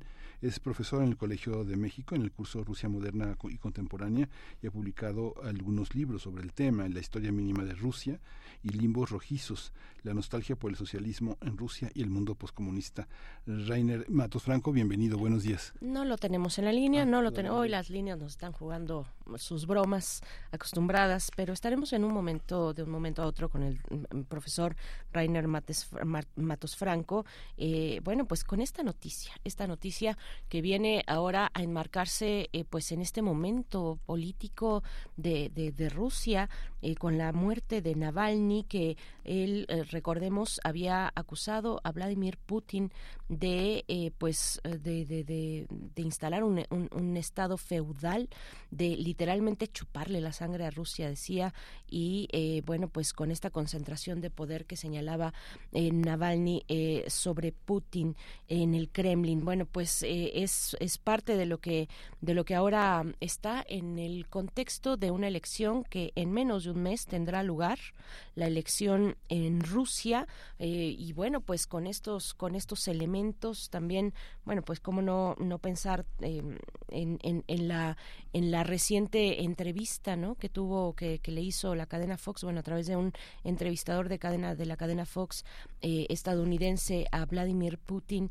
mmm, con una entrevista de, de dos horas aproximadamente, bueno, con tantos tantos elementos eh, que Que, que destacar en ese sentido. Pero bueno, no, no eh, creo que ya estamos, ya estamos con el profesor Rainer Matos. Se cayó la, la comunicación, la línea, doctor, pero ya estamos de vuelta. Muchas gracias por la paciencia. Bienvenido, buenos días. Hola, Berenice, Miguel Ángel, sí me escucho bien, ¿verdad? Sí, muy bien. Sí. Sí, le escuchamos, doctor. Eh, gracias, gracias por estar con nosotros, doctor Rainer Matos Franco. Pues, ¿cómo, cómo, cómo ve este proceso electoral proximísimo en Rusia? El próximo, eh, en menos de un mes, poquito menos de un mes, tendrán lugar las elecciones eh, en, en ese gran país con estas dimensiones políticas, sociales, internacionales. ¿Qué decir? ¿Con qué abrir? Pues sí, eh... vamos a tener una nueva elección presidencial en Rusia. Digamos que, que no hay nada nuevo en, en el panorama, pero al mismo tiempo sí hay, hay caras nuevas, hay temas nuevos, hay, hay cosas interesantes eh, que tenemos que ir eh, mencionando. Y eh, recordar simplemente cómo se llegó aquí. Eh, desde el año dos mil veinte hubo estas, estas reformas a la Constitución. Hubo esta reforma un tanto eh, improvisada para que Putin pudiese eh, tener chance de, de regresar, de regresar por otro periodo o dos periodos consecutivos de seis años más, es decir, dos en total. Eh, es interesante porque, como lo dije en su momento, Putin en el año dos mil veinte ya vacilaba con irse, eh, con, con ya no presentarse a una nueva elección presidencial.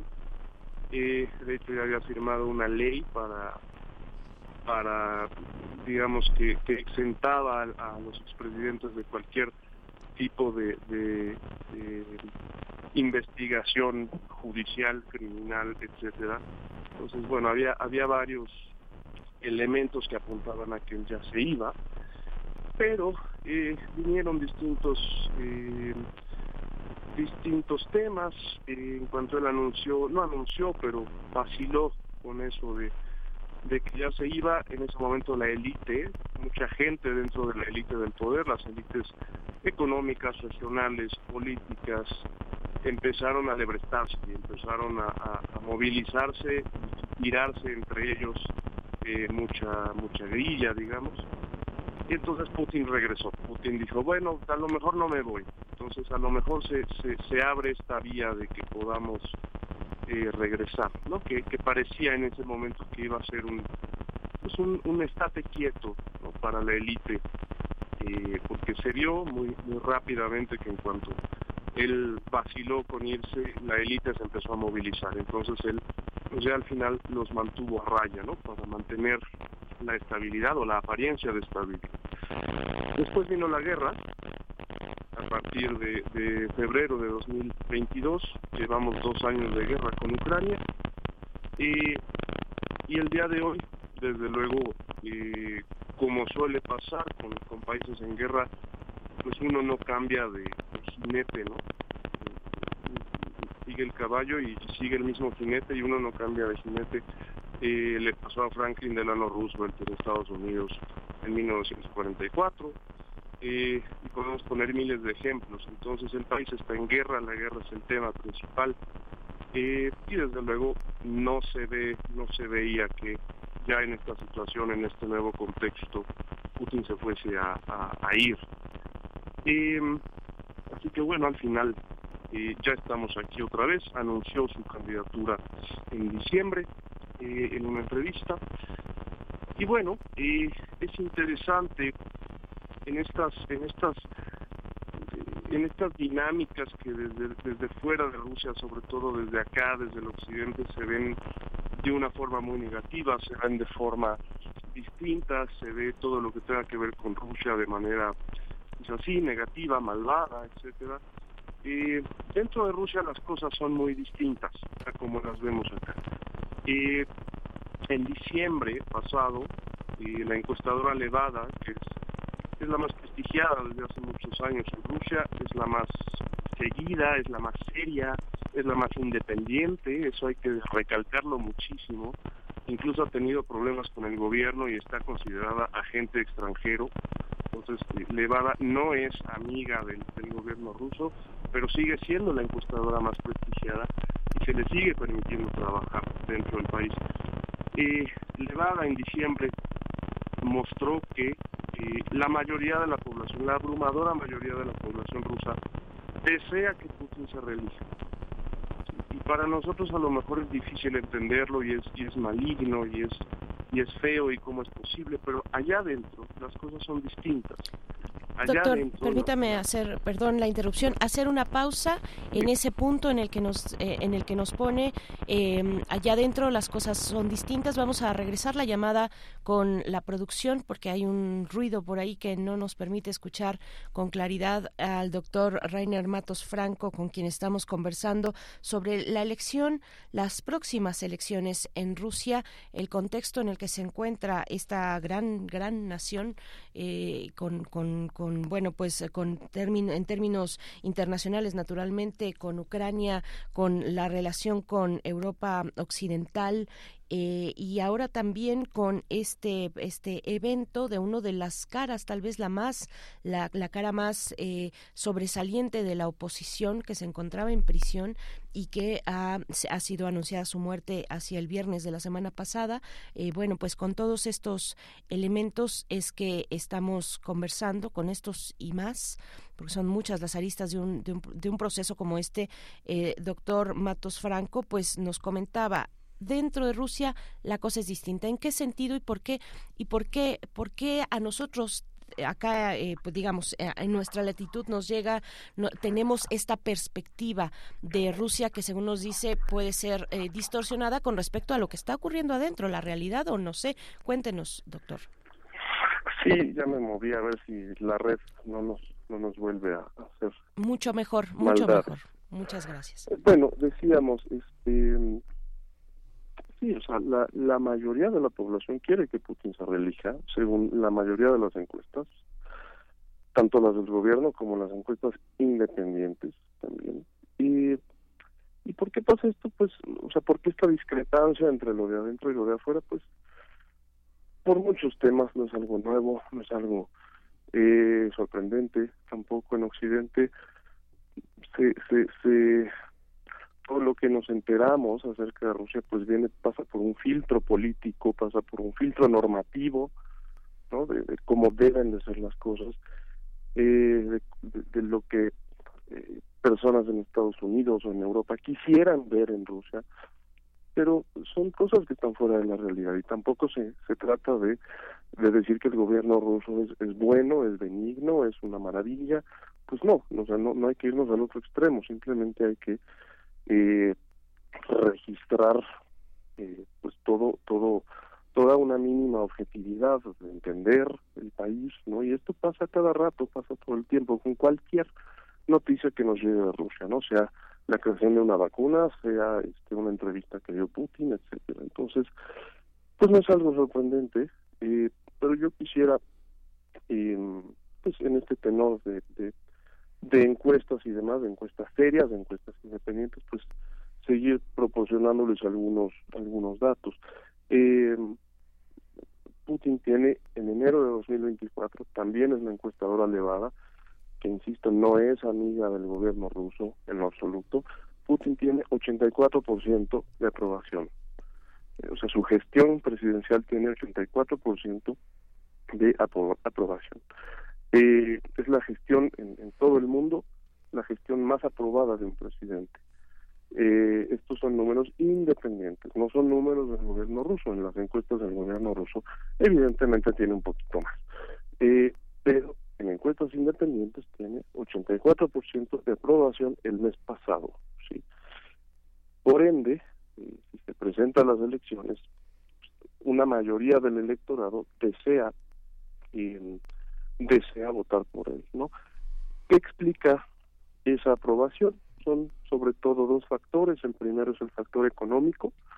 A la población rusa lo que más le importa es el tema económico, eh, llegar a fin de mes, Eh, tener estabilidad económica, y hoy en día, irónicamente, eh, desde que el país está en guerra, desde hace dos años, desde que hay un paquete de sanciones o varios paquetes de sanciones aprobados desde Occidente, eh, históricos, que no se habían visto nunca, eh, a Rusia le está yendo mejor en su economía, irónicamente. Esto lo tendrán que explicar los economistas. Rusia pasó, según el Banco Mundial, Eh, del sexto al quinto lugar, eh, la, la, del sexto al quinto lugar en, en la mayor economía del mundo, sí, en poder de paridad de compra, en Producto Interno Bruto.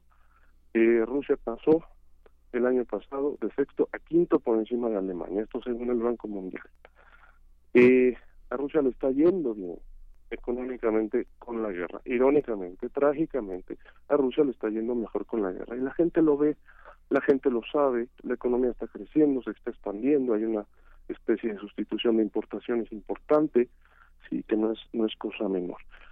Entonces, para la gente, desde luego, eh, el gobierno en turno, pues es, hay que votar por él porque a la economía le está yendo bien, sí, así, así de simple. Otra cosa también, pues es la popularidad del personaje, ¿no? Putin es un personaje tremendamente popular en Rusia y lo sigue siendo. Nos puede caer mal desde este lado, nos puede no gustar desde este lado, pero dentro de Rusia Putin sigue siendo un, un personaje sumamente popular. Y les doy un dato, eh, la misma encuesta de, de noviembre de dos mil veintitrés de Levada eh, preguntaba por quién votaría la gente si Putin no estuviera en la boleta. Si Putin está en la boleta, cincuenta y ocho por ciento de la gente eh, dice voy a votar por él, es el candidato con mayor intención de voto. Si quitamos a Putin de la boleta, como pregunta la encuesta, el siguiente candidato es Mikhail Mishustin, el primer ministro, con siete punto uno. ¿Sí? La pasamos de cincuenta y ocho por ciento a siete punto uno por ciento. O sea, el, el, el, la popularidad de Putin, de que él esté en la, en la boleta, es avasalladora. Eh, y bueno, la pregunta también en esa encuesta de noviembre de Levada, de si quiere usted ver a Putin como presidente una vez más después del dos mil veinticuatro, el setenta y ocho por ciento de la gente dijo que sí. Eh, en otras encuestas los números son bastante similares, insisto, tanto encuestas del gobierno como encuestas independientes, ¿no? Eh, bueno, eh, hablando un poquito de, de otros personajes personajes de la oposición, de las caras nuevas y no tan nuevas, como siempre desde hace desde hace casi treinta años, eh, el personaje de oposición con mayor intención de voto es el candidato del Partido Comunista, el líder del, del Partido Comunista, Gennady Zyuganov, eh, aunque él ya no compite eh, como candidato por temas de salud, pero eh, dejó en su lugar a un personaje que se llama Oleg, eh, perdón, Nikolai Kharitonov. Kharitonov, un personaje pues gris, un personaje que está puesto para perder la elección, sí, hay que decirlo así, eh, está puesto para perder la elección, pero eh, para mantener al, al Partido Comunista como segundo lugar. Kharitonov ya había sido eh, en dos mil cuatro candidato a la presidencia, en aquel momento obtuvo trece por ciento frente al setenta y no sé qué de Putin, sí, como segundo lugar. Eh, y es interesante porque Kharitonov, aún en las encuestas de su propio partido, del Partido Comunista, no tiene conocimiento entre la población. O sea, es, es, es un candidato bastante malo, bastante gris. Eh, y bueno, los comunistas van a tener que apostarle a la base si quieren mantener el segundo lugar, ¿no? Que es lo que hacen eh, recurrentemente. Quien podría sorprender en el segundo lugar es eh, el candidato del Partido Liberal Democrático, que dice el viejo chiste, no es ni liberal ni democrático, que es Leonid Slutsky. Eh, murió el líder histórico de ese partido, es el partido, digamos, la lo que se llama la ultraderecha eh, nacionalista. Eh, sí, sí hay gente más nacionalista que Putin en Rusia, sí, sí hay. Eh, y bueno, el, el, el candidato eterno de ese partido, que era Vladimir Jirinovsky, murió en dos mil veintidós, y eh, quien toma su lugar ahora es Leonid Slutsky, con un con un discurso más, eh, pues, esta cosa muy vigorosa, eh, nacionalista, militarista, etcétera, eh, en apoyo a Putin, pero desde luego también con ciertas eh, ciertas reservas, al menos en el discurso, ¿no? Y ya lo mencionaban ustedes, hay un candidato nuevo también, eh, que es Vladislav Rabankov, diputado liberal del partido, un partido nuevo que se llama Gente Nueva, eh, un partido absolutamente liberal que no tiene realmente mucha, mucha, mucho arrastre eh, entre la población. Hay candidatos también que no obtuvieron el registro, que no obtuvieron las firmas necesarias, o que al menos la, la comisión electoral dice que no obtuvieron las firmas necesarias. Eh, Uno es Sergei Marinkovich, de un partido que se llama Comunistas de Rusia, un partido que para muchos es una creación eh, del Kremlin para quitarle votos al Partido Comunista, pero pues eso no tiene mucho sentido porque eh, pues no obtuvo las firmas, ¿no? eh, para, para presentarse a la elección. Y el otro candidato que no obtuvo las firmas, pero que empezó a, a ganar popularidad, es Boris Nadezhdin, un personaje interesante de un partido ultraliberal que se llama eh, Iniciativa Cívica. En algunas encuestas en el último mes, Nadezhdin se, se, se llegó a ubicar como segundo lugar, como la alternativa liberal, pero sobre todo con una plataforma antibélica, antiguerra, y, y sobre todo atrajo a muchos votantes jóvenes, pero bueno, al final, eh, insisto, no no obtuvo las firmas o no le dejaron conseguir las firmas eh, desde la comisión electoral. Y eh, bueno, el, el, el panorama político pues es ese, los candidatos registrados y los no registrados pues son estos.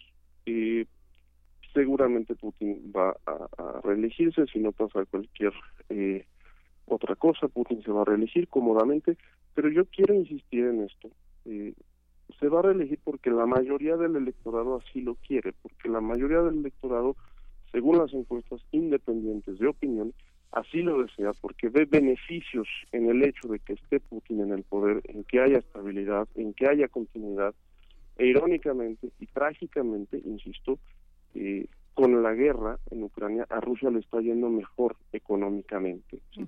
Con las sanciones de Occidente, a Rusia le está yendo mejor económicamente, ¿sí? Mientras que la economía de Europa se está eh, entrando en recesión en muchos países. Entonces, el mundo visto desde Rusia es distinto. Dentro de Rusia las cosas son distintas a como nos las pintan, y, y lo que hacemos muchos pues es tratar de de, de entender ese, ese país tan extraño ese, esos fenómenos, pero desde esta objetividad, desde esta realidad, hoy en día, desde luego, eh, es muy difícil hacerlo. Uh-huh. Y si me lo permiten, muy brevemente...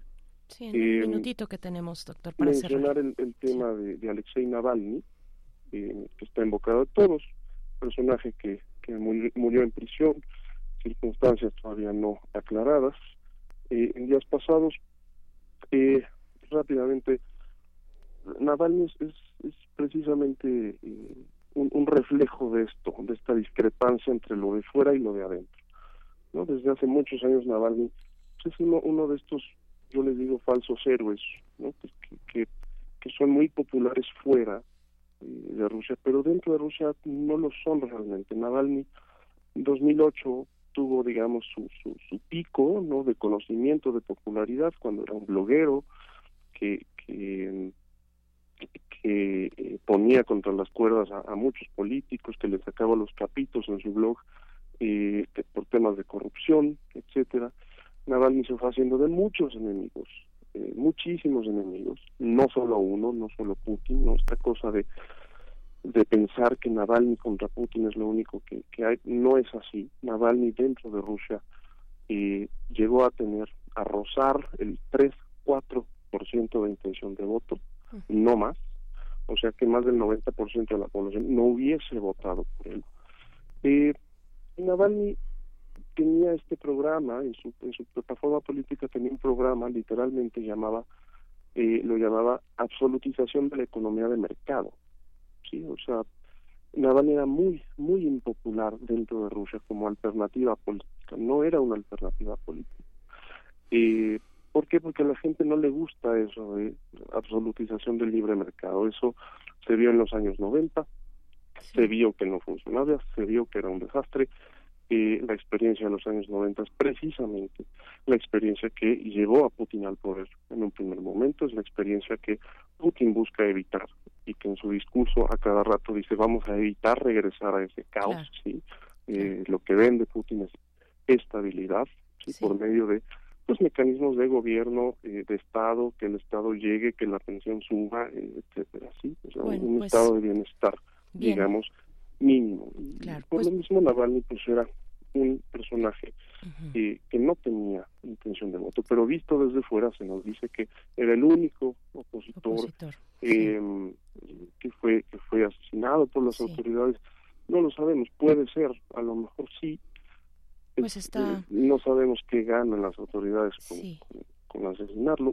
Está esta, esta nota en curso, doctor, perdón, sí. la interrupción, tenemos ya con, con, con la hora, con el, con el punto de la hora ya eh, para despedir esta, esta segunda hora, y ojalá podamos contar más adelante, próximamente, muy pronto, con, de nuevo con, con este análisis para, eh, pues entre más cerca están ya las elecciones en Rusia. Muchísimas gracias, doctor Rainer Matos Franco, eh, profesor del Colegio de México en el curso Rusia Moderna y Contemporánea. Muchas gracias y hasta pronto. Gracias a ustedes y una disculpa por los temas de, de la red y la comunicación. No, no, no. Gracias. Cuidado, gracias, doctor. Así nos pasa todo el tiempo, acá también. nueve de la mañana, gracias Radio Nicolaita, vamos al corte. Síguenos en redes sociales. Encuéntranos en Facebook como Primer Movimiento y en Twitter como arroba PMovimiento. Hagamos comunidad.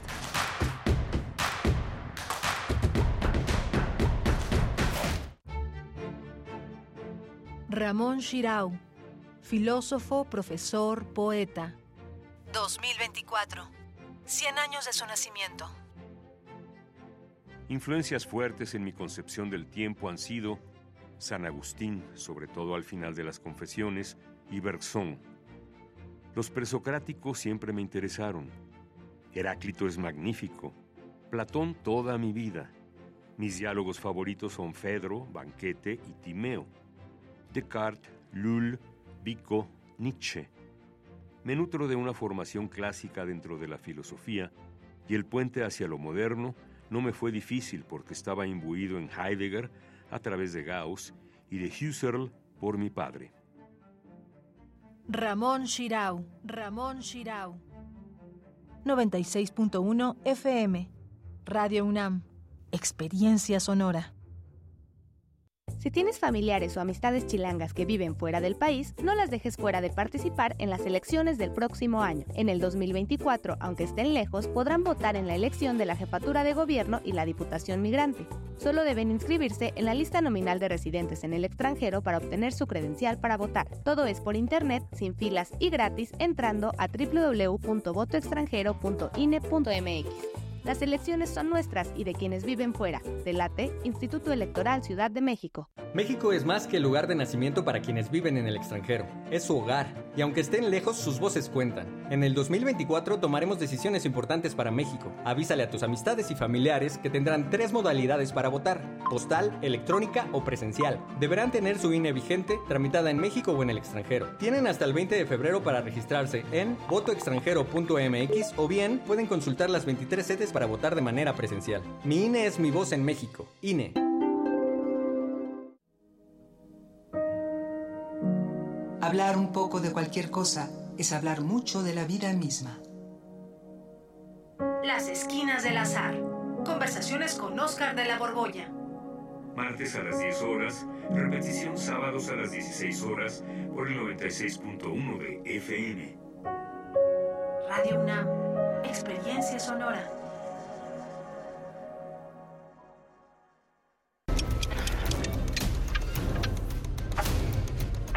Se acabó el tiempo de los malos resultados en la Ciudad de México, que solo empeoraron la inseguridad y los servicios públicos.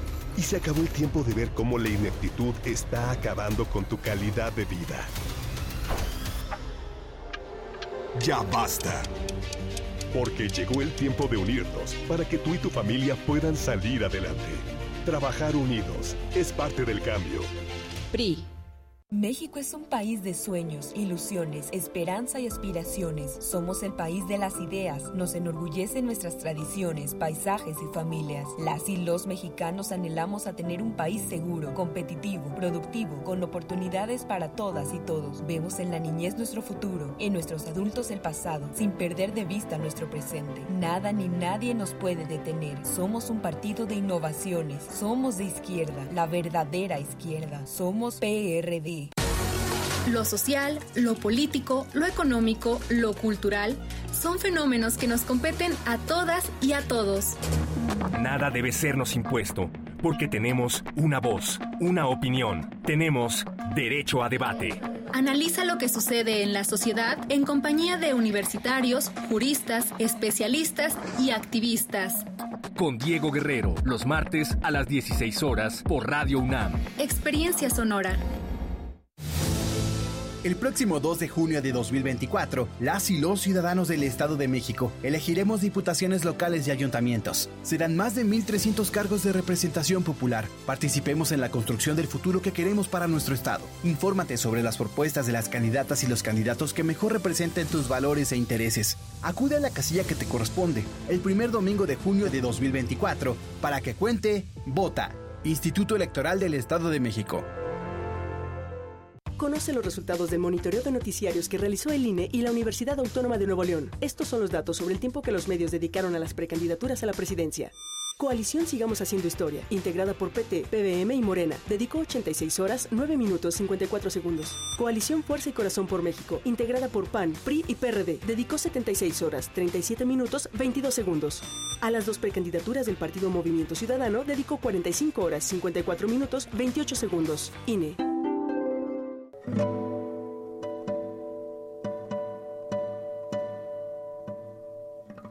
Hola, soy Ana Lara y los invito a descubrir quiénes son los compositores contemporáneos, qué escriben y quién los interpreta. La cita es todos los miércoles a las dieciocho horas en Hacia una Nueva Música, por supuesto en Radio UNAM noventa y seis punto uno F M, Experiencia Sonora.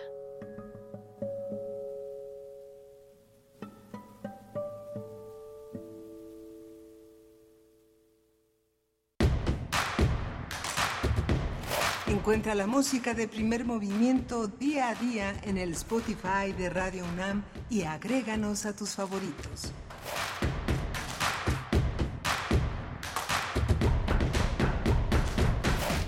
Hola, buenos días. Ya son las nueve de la mañana con seis minutos en este martes veinte de febrero. Estamos en Primer Movimiento, esta nave que navega desde las siete de la mañana y hasta las diez de la mañana en Radio UNAM. Estamos en Adolfo Prieto ciento treinta y tres, en la Colonia del Valle. Estamos en el noventa y seis punto uno del F M, en el ochocientos sesenta de A M, en radio punto unam punto m x, y haciendo comunidad con ustedes en, en un repositorio que tenemos como podcast, como se conoce todo lo que hacemos, todo lo que hace esta radiodifusora, forma parte del patrimonio universitario y nacional de la radio pública. Puede consultarlo, si no tiene tiempo de ver, de escuchar todo el programa, pues eh, eh, puede consultar muchas de las eh, entrevistas, análisis que se transmiten aquí.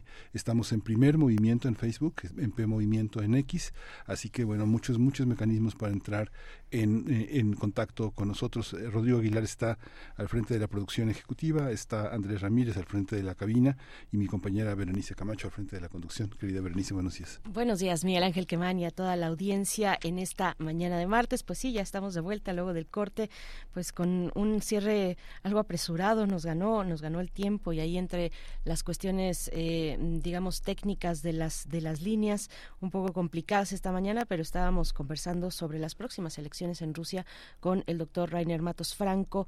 Eh, él es profesor del Colegio de México. Eh, en el curso de Rusia Moderna y Contemporánea ha publicado diversos libros: Historia mínima de Rusia y Limbos rojizos, la nostalgia por el socialismo en Rusia y el mundo poscomunista. Se queda en pausa, digamos, esa esa conversación para más adelante, eh, porque es una pues un, un proceso electoral que está en su momento, está en su momento en en Rusia el próximo, pues eh, en menos de un mes en realidad, del quince eh, eh, se realizarán estas elecciones presidenciales entre el quince y el diecisiete de marzo, el próximo mes ya.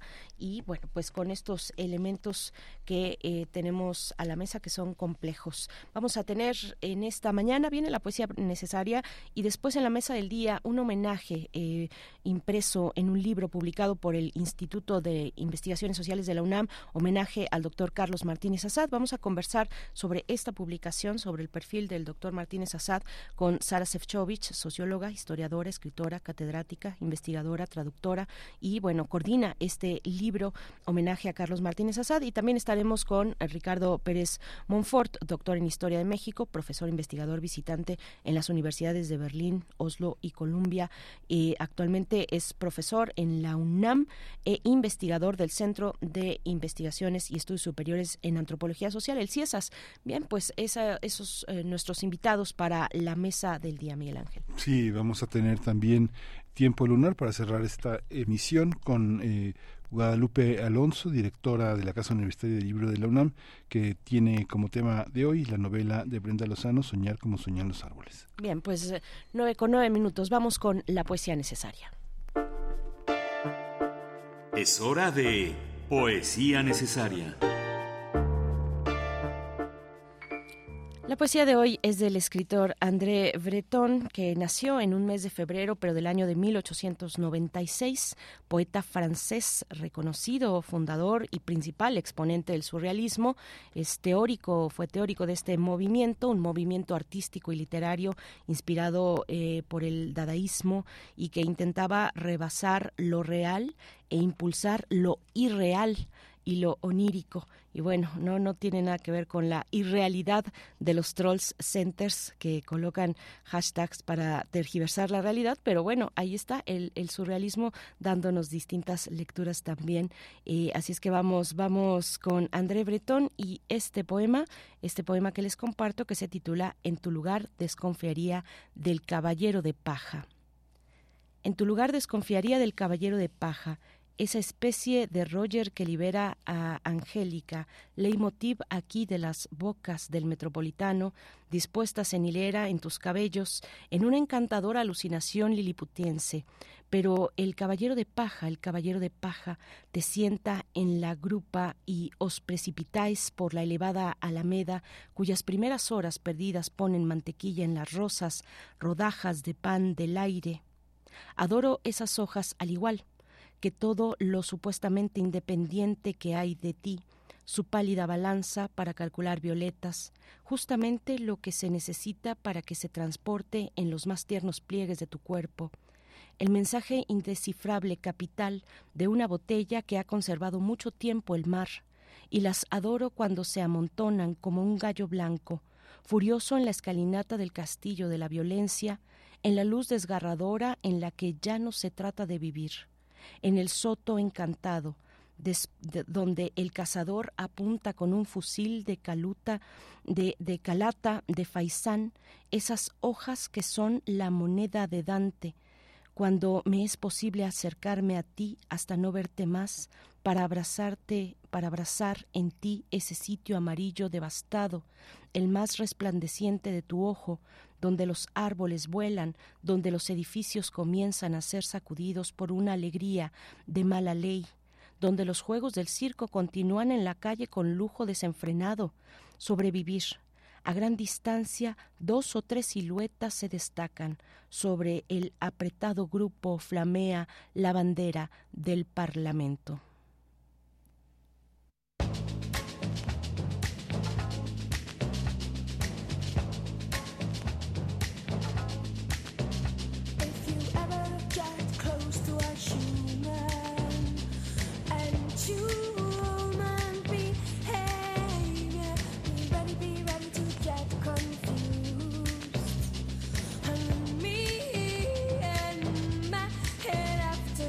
Definitely, definitely, definitely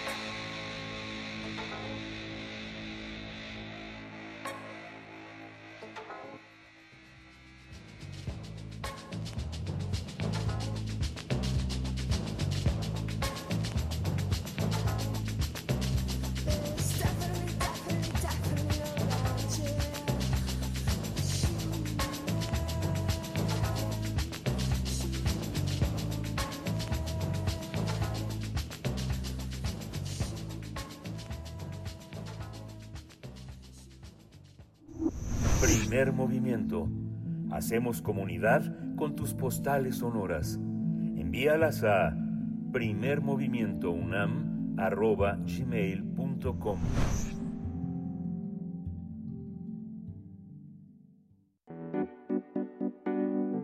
La mesa del día.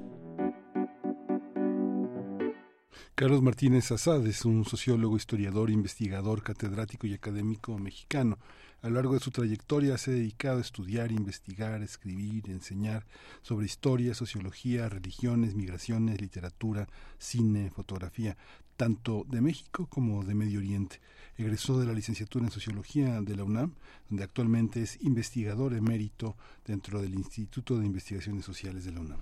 Para rendir un homenaje al doctor, el Instituto de Investigaciones Sociales editó el libro Carlos Martínez Assad, Mil y un caminos, una sola vocación, que recopila el testimonio de veinticinco personalidades para festejar sus distintas facetas como académico, narrador, impulsor de proyectos y convocador de estudiosos, pero también como maestro y militante, amigo y hombre de familia. De acuerdo con la escritora Sara Sefchovich, este libro sobre todo quiere dar cuenta de que se trata de un intelectual y erudito, de un modelo que ya no se fabrica. Homenaje a Carlos Martínez Assad, Mil y un caminos, una sola vocación, va a ser presentado el próximo domingo veinticinco de febrero a mediodía a las doce horas en la Sala Manuel Tolsa del Palacio de Minería en el Centro Histórico en el marco de la Feria Internacional del Libro. Y vamos a conversar sobre este libro homenaje al doctor Martínez Assad. Nos acompaña Sara Sefchovich, socióloga, historiadora, escritora, catedrática, es investigadora, traductora, comentarista y conferencista y coordinadora también de este libro, Carlos Martínez Assad,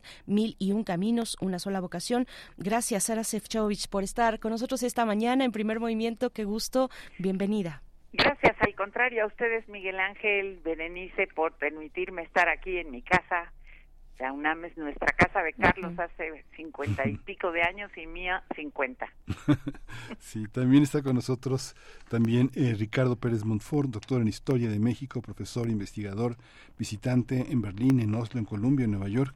Actualmente es profesor de, en la UNAM, investigador del Centro de Investigaciones y Estudios Superiores en Antropología Social, el CIESAS. Qué, qué gusto que esté con nosotros, doctor Ricardo Pérez Monfort. Buenos días.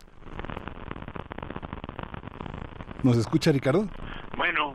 Sí, buenos días, Ricardo. Ah, buenos hacía, días. Hacía una un presentación de... La línea, perdón, sí, eh. un poco ruidosa. Este, una disculpa por esos inconvenientes técnicos. Bienvenido, buenos días, doctor. Buenos días, Miguel Ángel. Buenos días, Berenice. Gracias, gracias a ambos por estar esta mañana con nosotros en esta que es su casa. Y bueno, pues vamos a iniciar esta charla, Sara Sefchovich, un homenaje a una figura como esta, a un académico entrañable y con tantas facetas. Eh, ¿qué, qué decir? ¿Cómo, cómo surge la idea de hacer un homenaje a través de un, un libro, una publicación del Instituto de Investigaciones Sociales? Te cuento brevemente, cuando Carlos cumplió setenta y cinco años, el instituto y el, el Centro de Estudios de, de, de Historia de México, Carlos Slim, hicimos un homenaje, era plena pandemia, lo hicimos por Zoom, entonces invitamos a los colegas y amigos que más cercanos han estado a todo el trabajo que ha hecho Carlos en las distintas facetas como las que ya han mencionado aquí a usted, ustedes. Se hizo aquello en aquellos momentos en que pues la pandemia empezaba y el Zoom era todavía una cosa muy novedosa, pero resultó muy cálido, resultó una una sorpresa muy muy emotiva para Carlos, y entonces eh, eh, dos años después el director de, de mi Instituto de Investigaciones Sociales, que es también el instituto en donde labora Carlos, me dijo por qué no lo convertimos en libro, y entonces pues eh, nos, nos hizo el favor de ponernos a A, a sacar todas las conferencias, a corregirlas, a que todos los colegas eh, hicieran lo mismo, y aproveché para buscar, además de esas conferencias, algunas otras opiniones sobre lo que Carlos ha hecho, tanto por con a través de reseñas como de opiniones que se han vertido en distintos medios por las personas más eh, significativas que han trabajado cerca de Carlos, y en lo significativo me refiero a que conocen mejor su obra, pero que también tienen un lugar importante en nuestras ciencias sociales, como son historiadores, sociólogos,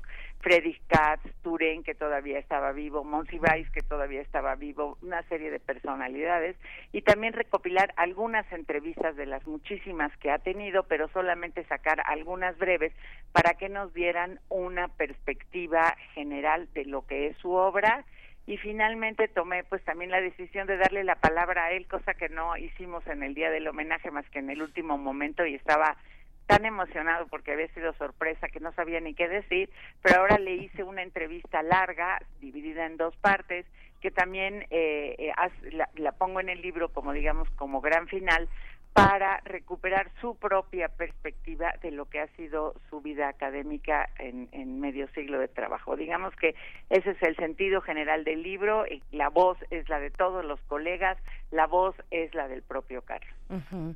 eh, doctor Ricardo Pérez Monfort, ¿qué, qué decir de, de la participación, bueno, de, de su participación en este, en este libro, en esta convocatoria de celebración de, de una vida con con todas estas facetas?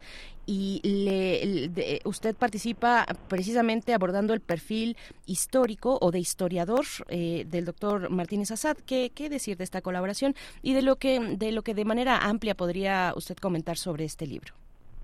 Bueno, en primer lugar, a mí me gustaría mucho agradecer a, a Sara, desde luego, por habernos invitado y que haya organizado todo este homenaje a Carlos, merecidísimo realmente.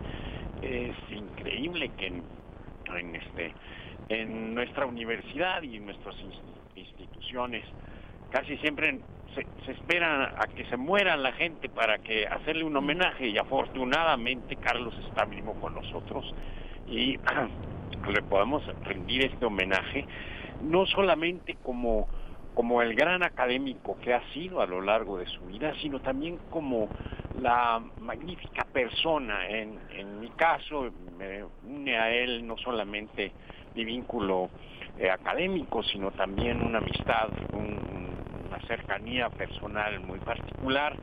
Eh, hemos convivido a lo largo de muchos años y realmente me parece que es un merecidísimo homenaje, que además, al reunir tantas voces, yo creo que cae justamente en, en, en, en la medida de, de la influencia que Carlos ha tenido en varias generaciones, no solamente de historiadores, de sociólogos, de economistas, de literatos, de incluso de políticos en México, ¿no?, que han sido, ha sido realmente muy trascendente la, la obra de Carlos. Entonces, reunir eh, eh, estos materiales en este libro, eh, pues me parece un enorme acierto, y también me parece que es eh, una clara muestra de la gran versatilidad de la obra de Carlos. O sea, quien, quien abre este libro ve no solamente al historiador, ve no solamente al sociólogo, ve no solamente al especialista en el Medio Oriente, en la Ciudad de México, en las regiones, etcétera, etcétera, sino que ve a un hombre de una calidez extraordinaria, ¿no? Entonces, me parece que este, este libro es uh, realmente un, un, no solamente un homenaje, sino una pieza también importante que valora dentro de la historiografía mexicana la figura del propio Carlos Martínez Assad. Uh-huh. Es, es, es algo también, es muy difícil ver a Carlos Martínez Assad fuera de esta trenza extraordinaria que ha hecho con Sara Sefchovich. El libro eh, eh, forma parte de una tradición universitaria de libros de homenajes. Sin embargo, yo creo que este libro marca un hito en esa, en esa historia, porque es una lectura sumamente crítica y amorosa de una trayectoria de cara a la historia del país. Es una edición sumamente fina de todo lo que ha rodeado a Carlos y de las formas que ha tenido de anticiparse a la a, a, a muchas a muchas a muchos momentos que vinieron mucho tiempo después de que él inició muchas cosas, junto a, a Sara también, y a una cauda también de, eh, de pensamiento que está desde Europa, Estados Unidos y Latinoamérica. ¿Cómo, un poco cuéntanos, Sara, está de cara al propio deseo del académico, de, de, de la propia manera de zafarse del cinturón administrativo y burocrático que impone la academia? ¿Cómo se convierte? Lo que presentas es un imaginador de cara a una, a una cantidad de personas que lo reciben con los brazos abiertos y muy dispuestos a aprender, ¿no? Te voy a decir, lo que pasa es que yo misma no me di cuenta cuando lo hice de todo esto que estás diciendo. Simplemente estábamos hablando del Carlos que todos conocemos, que se negó a una cantidad de, de, de obligaciones burocráticas, que no aceptó una cantidad de, de puestos, digamos, de trabajo que le ofrecieron, justamente porque quería moverse en distintas, en distintos ámbitos, eh, y francamente la academia por lo general no lo permite.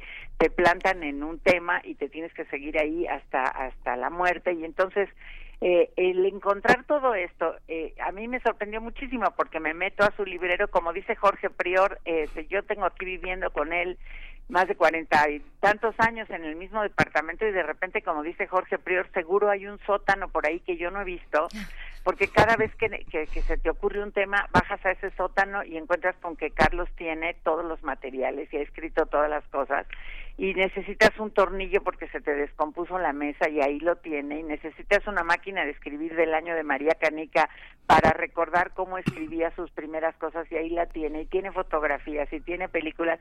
Yo no me doy cuenta a qué horas pasó todo eso, y lo digo directamente en el libro, digo todo lo que me di cuenta que pasó, y todo lo que pasó encima de mis narices, frente a nosotros, a mí y a mis hijos, y que no lo vimos. Y entonces, como es un homenaje académico, solamente uno de nuestros hijos habla y, y trata de hacerlo de la manera más académica posible, pero la verdad es que todo eso, como dice Ricardo, se mezcla y se revuelve.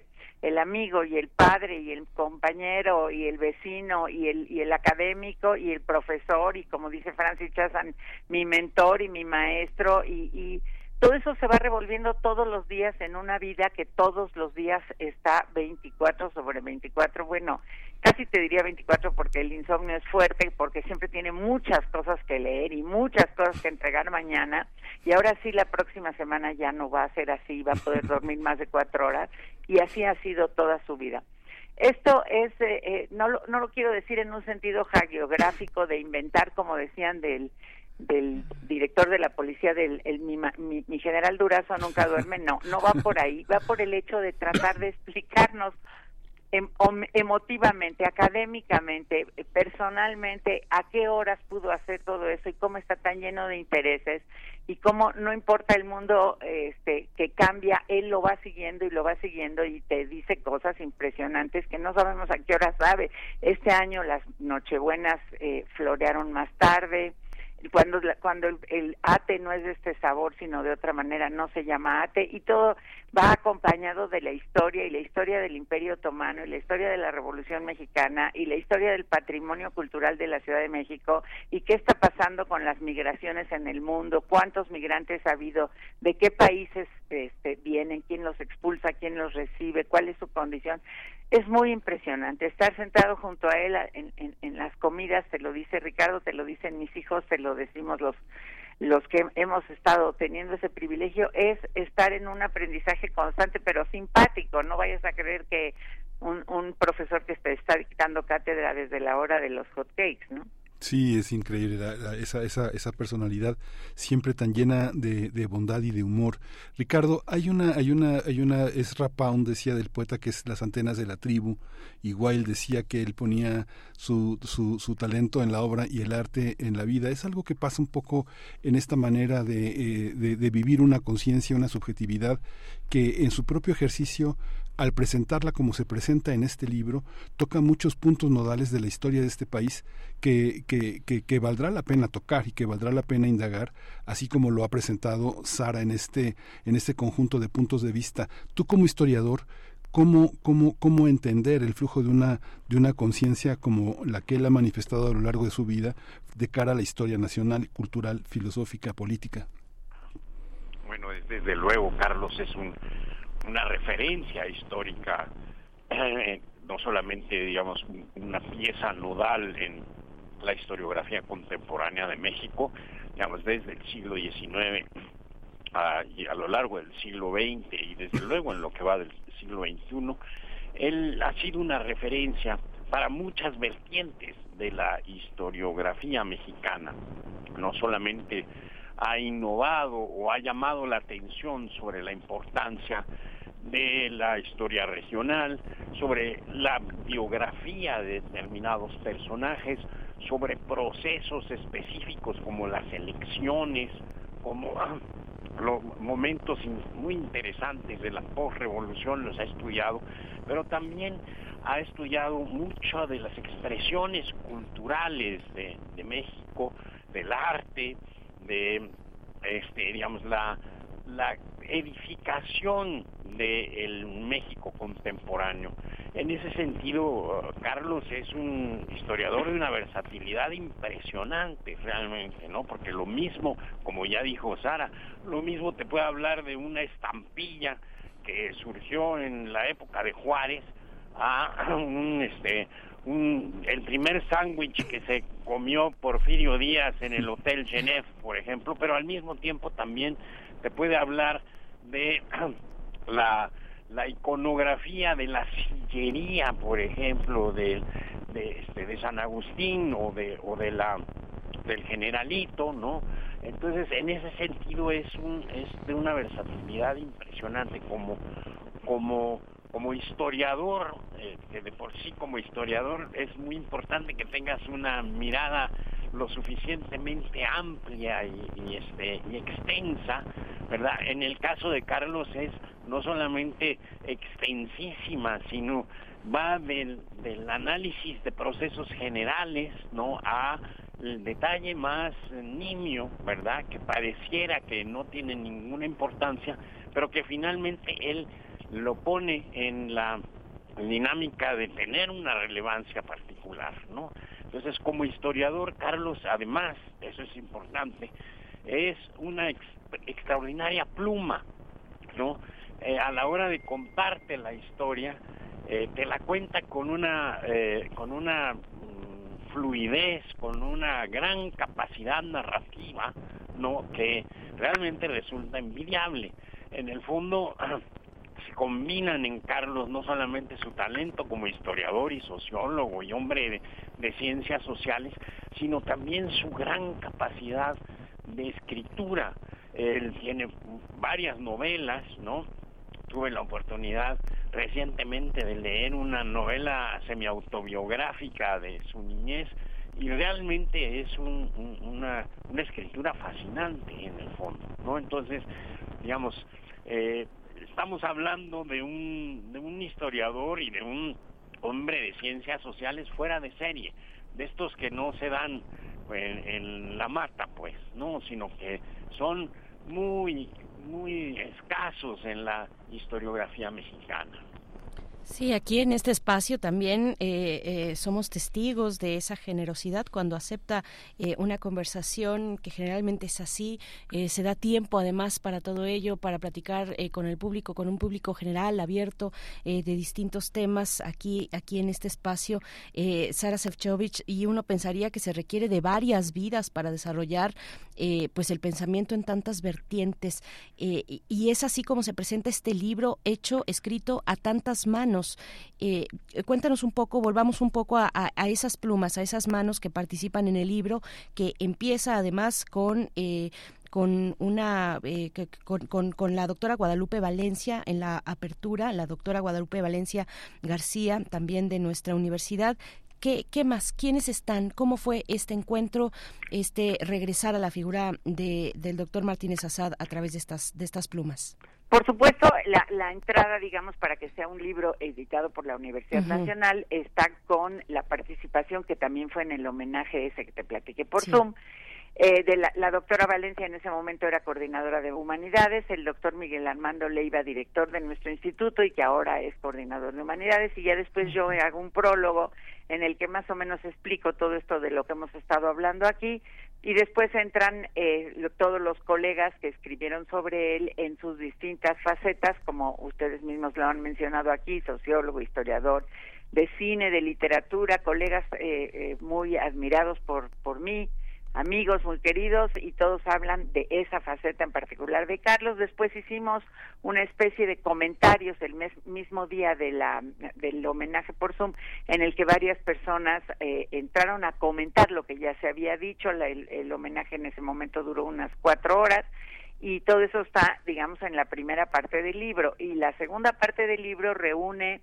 reseñas que se han escrito sobre distintos libros de él, pero aquellos que son, digamos, como los que marcan un hito en el momento, como decía Ricardo, de cambiar o de la versatilidad de los temas, sobre su trabajo de regiones, de cine, de migraciones, de, de este, esto que te mencionaba Ricardo, de haber estudiado la sillería de San Agustín, de haber estudiado el Hotel Genève, que fue un hotel en el que llegaban a México todos los extranjeros que importantes, digamos, eh, ricos o famosos que venían a hacer algún conocimiento, o algunos migrantes que ya venían a quedarse aquí.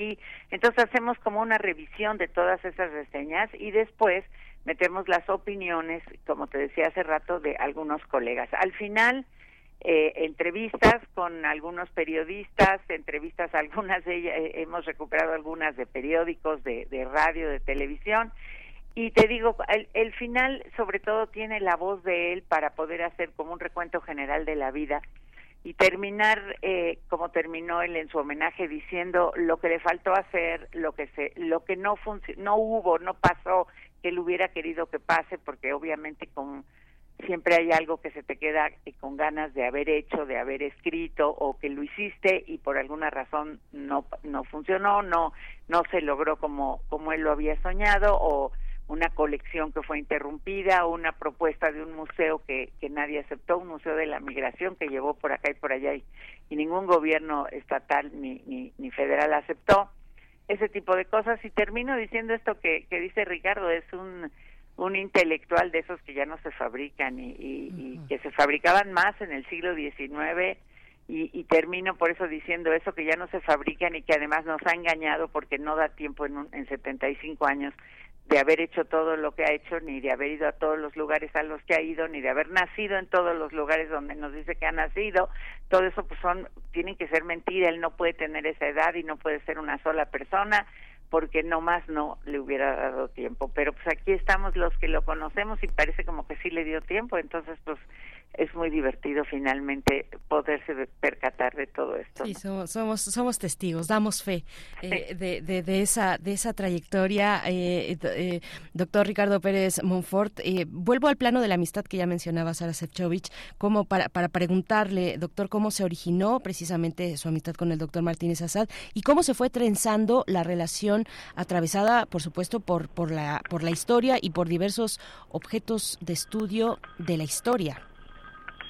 Bueno, eh, yo empecé, como muchos de nosotros, conociendo a Carlos a través de la academia. Él este, nos invitó a varios de los estudiantes de la Facultad de Filosofía y Letras a formar parte de sus seminarios, algunos encuentros Eh, académicos, sobre todo de cuestiones de migración o de historia regional, y poco a poco la, nos fuimos acercando más y más, ¿no? En gran medida porque tenemos intereses eh, compartidos eh, desde la fotografía, el cine, las expresiones artísticas, el... desde luego la propia historia, los procesos sociales, etcétera, etcétera. Y, y pues mm, mi cercanía con él se fue estrechando al grado de que un primer libro que escribí hace muchos años eh, sobre las estampas del nacionalismo popular mexicano, eh, le dediqué, se lo dediqué a él y a otro gran maestro que tengo, que es Antonio García de León, pero a Carlos precisamente le dediqué parte de este libro, el libro en, en sí, porque de alguna forma nos hermanaba eh, este interés múltiple, este interés por, por pensar en las fuentes históricas de una manera un tanto heterodoxa, ¿no?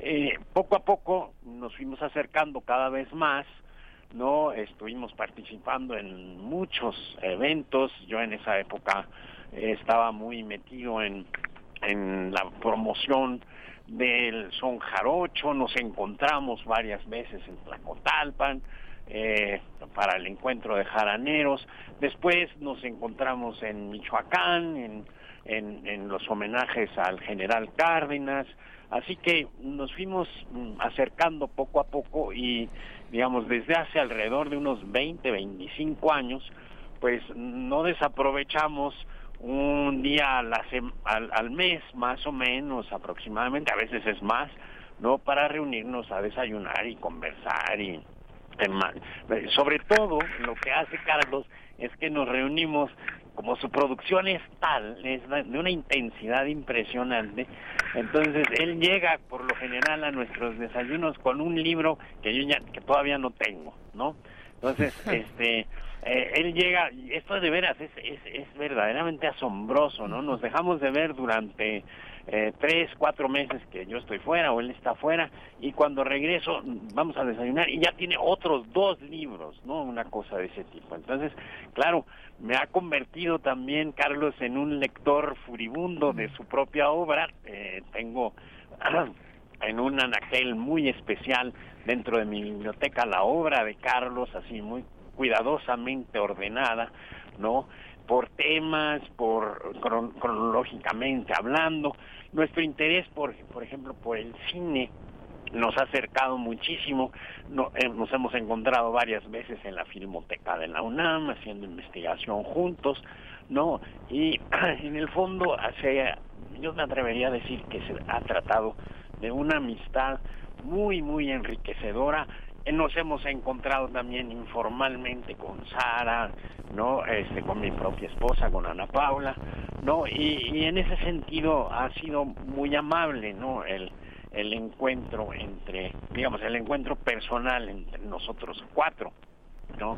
Yo también tengo una enorme admiración, voy a decirlo, aunque espero que no se enoje mucho, por la propia Sara, ¿no? Por su obra literaria, que es extraordinaria, y también por su trabajo sociológico, ¿no? De la literatura en México, y en ese sentido nos hemos acercado mucho, eh, no solamente por los propios intereses académicos, como ya decía, sino particularmente porque tenemos intereses semejantes en materia de amistad y de calidez humana, ¿no? Una de las cosas que yo destacaría de Carlos también, y desde luego de Sara, es su gran calidez, su enorme capacidad receptiva, ¿no?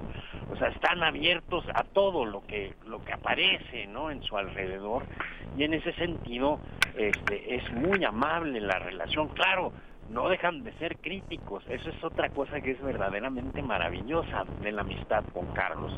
No no es un hombre condescendiente en absoluto. Cuando ve que hay un un error o que hay un una mala interpretación, la señala, y la señala ya sea en una presentación de un libro o en corto entre nosotros, ¿no?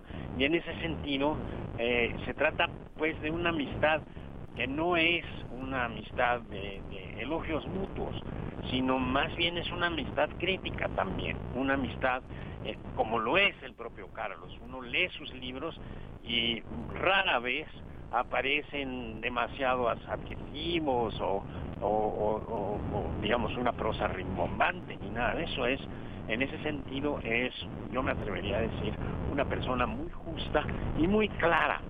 Esta es otra de las de las um, pues de las características de, de, de la amistad que nos une, ¿no? Hay una gran claridad de quién es quién, cómo hace las cosas cada quien, y eso, ¿verdad?, lo valoramos mutuamente, ¿no? De tal manera que pues cada vez se estrecha más y más y más.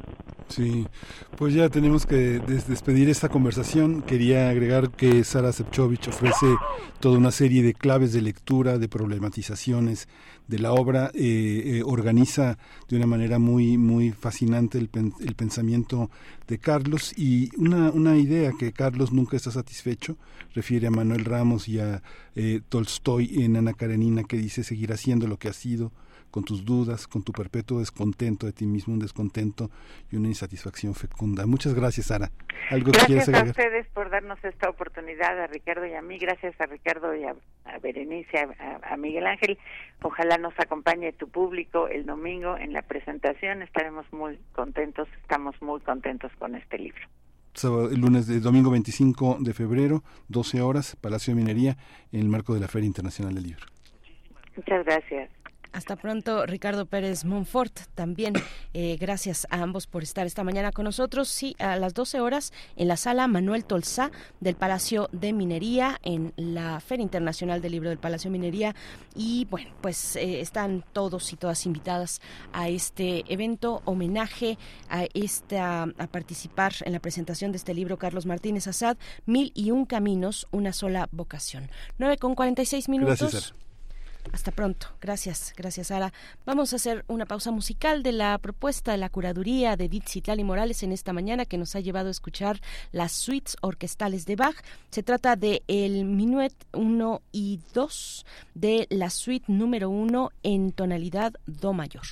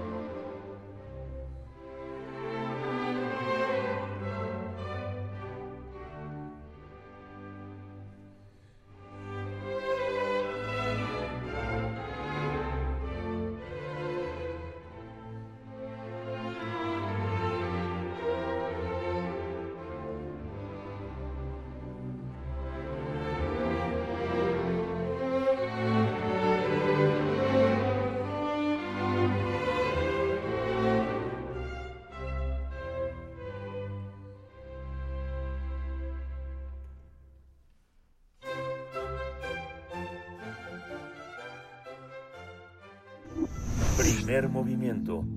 Hacemos comunidad con tus postales sonoras. Envíalas a primer movimiento unam arroba gmail punto com.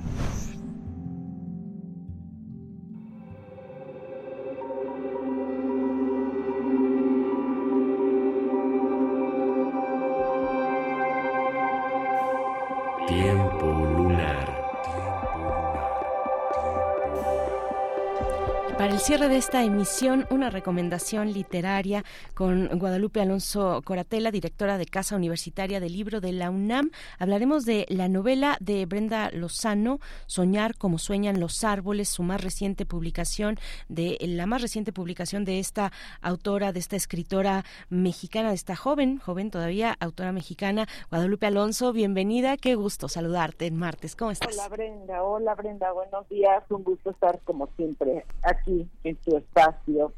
Eh, pues vamos, sí, a hablar de Brenda. Decías, vamos a hablar de, vamos de Brenda Lozano.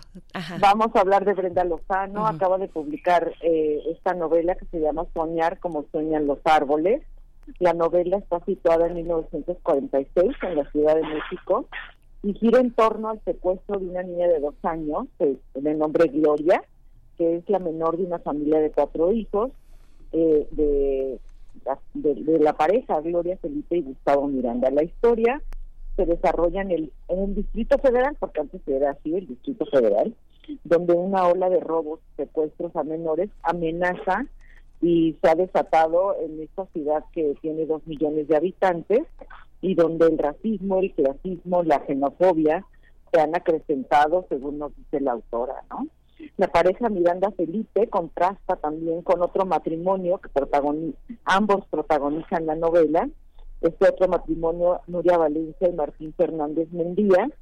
En, entre estas dos familias se va trenzando el nudo de la novela, son historias paralelas que poco a poco se van a empalmar eh, mientras el lector va descubriendo el desenlace, ¿no? La historia está narrada en tercera persona. Desde las primeras páginas, la narradora, esto es algo interesante que hace Brenda Lozano, la narradora se hace presente y habla con el lector, le deja saber que no pretende controlar la historia, eh, que no pretende ser esta voz omnisciente, esta especie de Dios que ordena los relatos y decide en qué momento hablan los personajes, que piensen, que piensan, que sueñan. Eh, lo que hace en este caso ella es presentarse con el lector, hacerle saber que hay una narradora mujer que está cuestionando un modo totalitario de, de contar historias y se vuelve cómplice de algunos de los personajes femeninos eh, que están en la novela, y de vez en cuando también dialoga con ellos. Por otro lado, hay otro personaje que a mí me parece que es vital en la novela, que se llama Ana María Felipe, y es la mamá de Gloria, la, la madre de la hija secuestrada. Eh, es una mujer divorciada, exitosa, es un personaje que va a ser definitivo para los propósitos de la historia, porque trata ciertos temas relacionados con la situación de las mujeres, tanto de mediados del siglo veinte como de hoy. Son mujeres divorciadas, en una época cuando la sociedad las rechazaba, las estigmatizaba, lo mismo que las mujeres trabajadoras, que no eran bien vistas. Entonces Brenda trata a Ana, retrata a Ana María como un personaje muy luminoso, una mujer que triunfa, pero también tiene su lado oscuro, porque el dinero le permite resolver ciertas situaciones relacionadas con el secuestro. Y aquí la novela plantea el problema de la corrupción, de las autoridades, el derecho a la justicia, ¿no? Entonces, bueno, son problemáticas que a lo largo de la novela están muy presentes. Eh, cuando se describe, por ejemplo, el papel de las autoridades en la investigación del secuestro, la historia va teniendo momentos de mucho humor, muy bien logrados, ¿no? Porque hay un personaje de nombre Rubén Darío, que es el comandante del servicio secreto, con este nombre de poeta, y, eh, y Josefina López, que es la, eh, la administradora del edificio en la calle de Bucareli, donde vive esta familia de la, de la niña secuestrada, una mujer que está al tanto de todo, que sigue los pasos de la familia que vive, las familias que viven ahí. Una voz muy fresca en la novela, la de esta eh, Josefina, ¿no? Pero bueno, como te decía, vemos en el libro muchos otros cuestionamientos que son muy actuales, como los derechos reproductivos, los derechos a la salud, a las, de los derechos de las infancias, eh, cuestionamientos sobre el matrimonio heterosexual, la familia convencional, las paternidades, y no obstante que la novela sucede en mil novecientos cuarenta y seis, la narradora está planteando esta temática mirando hacia atrás, pero también con un ojo puesto en el presente, un ojo que es muy crítico, y eso me parece muy interesante en la novela, ¿no?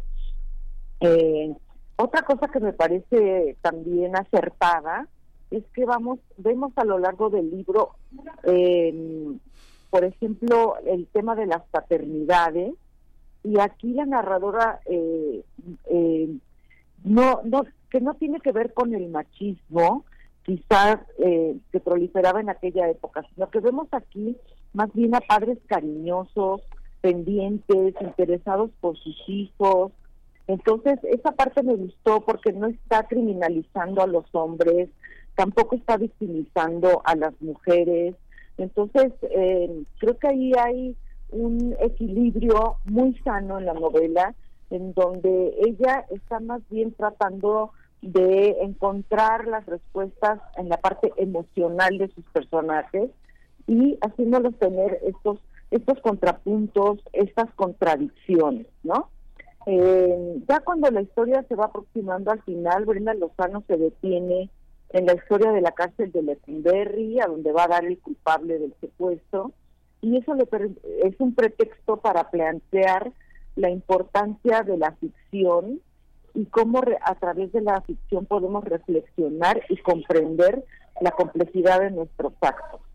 Entonces ahí la novela resulta un ejercicio eh, muy interesante para plantear ciertos temas que interesan a las generaciones actuales, y toda esta escritura está además atravesada por la metáfora del agua, una imagen que se relaciona con lo femenino. Entonces, pues más o menos esta es la... La, eh, lo que yo diría de esta novela reciente de Brenda Lozano, que se va a presentar el próximo jueves a las diecinueve horas, el jueves veintidós a las diecinueve horas en la Casa Universitaria del Libro. Qué interesante, felicidades por por esta por, por esta propuesta. Muchas gracias, Guadalupe. Cada vez la, cada vez más la, las masculinidades, la parentalidad, la, la, la participación de lo masculino está presente, ¿no? En literatura infantil habíamos hablado de la novela de Alejandro Zambra, de Ajá. Yasmina Barrera, es otra escritora que lo toca de una manera extraordinaria, de una manera polémica, Guadalupe Nettel. En fin, hay una hay una serie este eh, de, de escritoras que han vuelto la, la, la mirada a, a cuestionar desde el fondo qué significa la presencia de lo parental y del padre y de la masculinidad y de todos estos valores que se juegan en la, en la separación y en la unidad de la pareja, ¿no? Sí, me parece interesantísimo que se estén tratando esos temas ahora. Bien, pues muchas gracias, Guadalupe Alonso, un abrazo para ti y está hecha la invitación para este jueves en la Casa Universitaria del Libro. Muchas gracias y hasta pronto. Muchas gracias a ustedes, hasta luego. Hasta luego. Gracias. nueve con cincuenta y siete minutos. Bueno, pues ya llegamos al cierre de esta emisión de martes. El día de, maña, el día de mañana, miércoles, estaremos con ustedes. Quédense aquí en Radio UNAM, en la programación de esta radiodifusora universitaria. Vamos a despedir con la propuesta curatorial musical de Edith Citlali Morales. Estamos escuchando a Bach. Hemos estado escuchando esta mañana las suites orquestales de Bach y toca el turno de escuchar Giga, el quinto movimiento de la suite número tres. Con esto nos despedimos. Gracias a todo el equipo. Gracias, Miguel Ángel. Gracias. Nos escuchamos mañana. Esto fue Primer Movimiento. El mundo desde la universidad.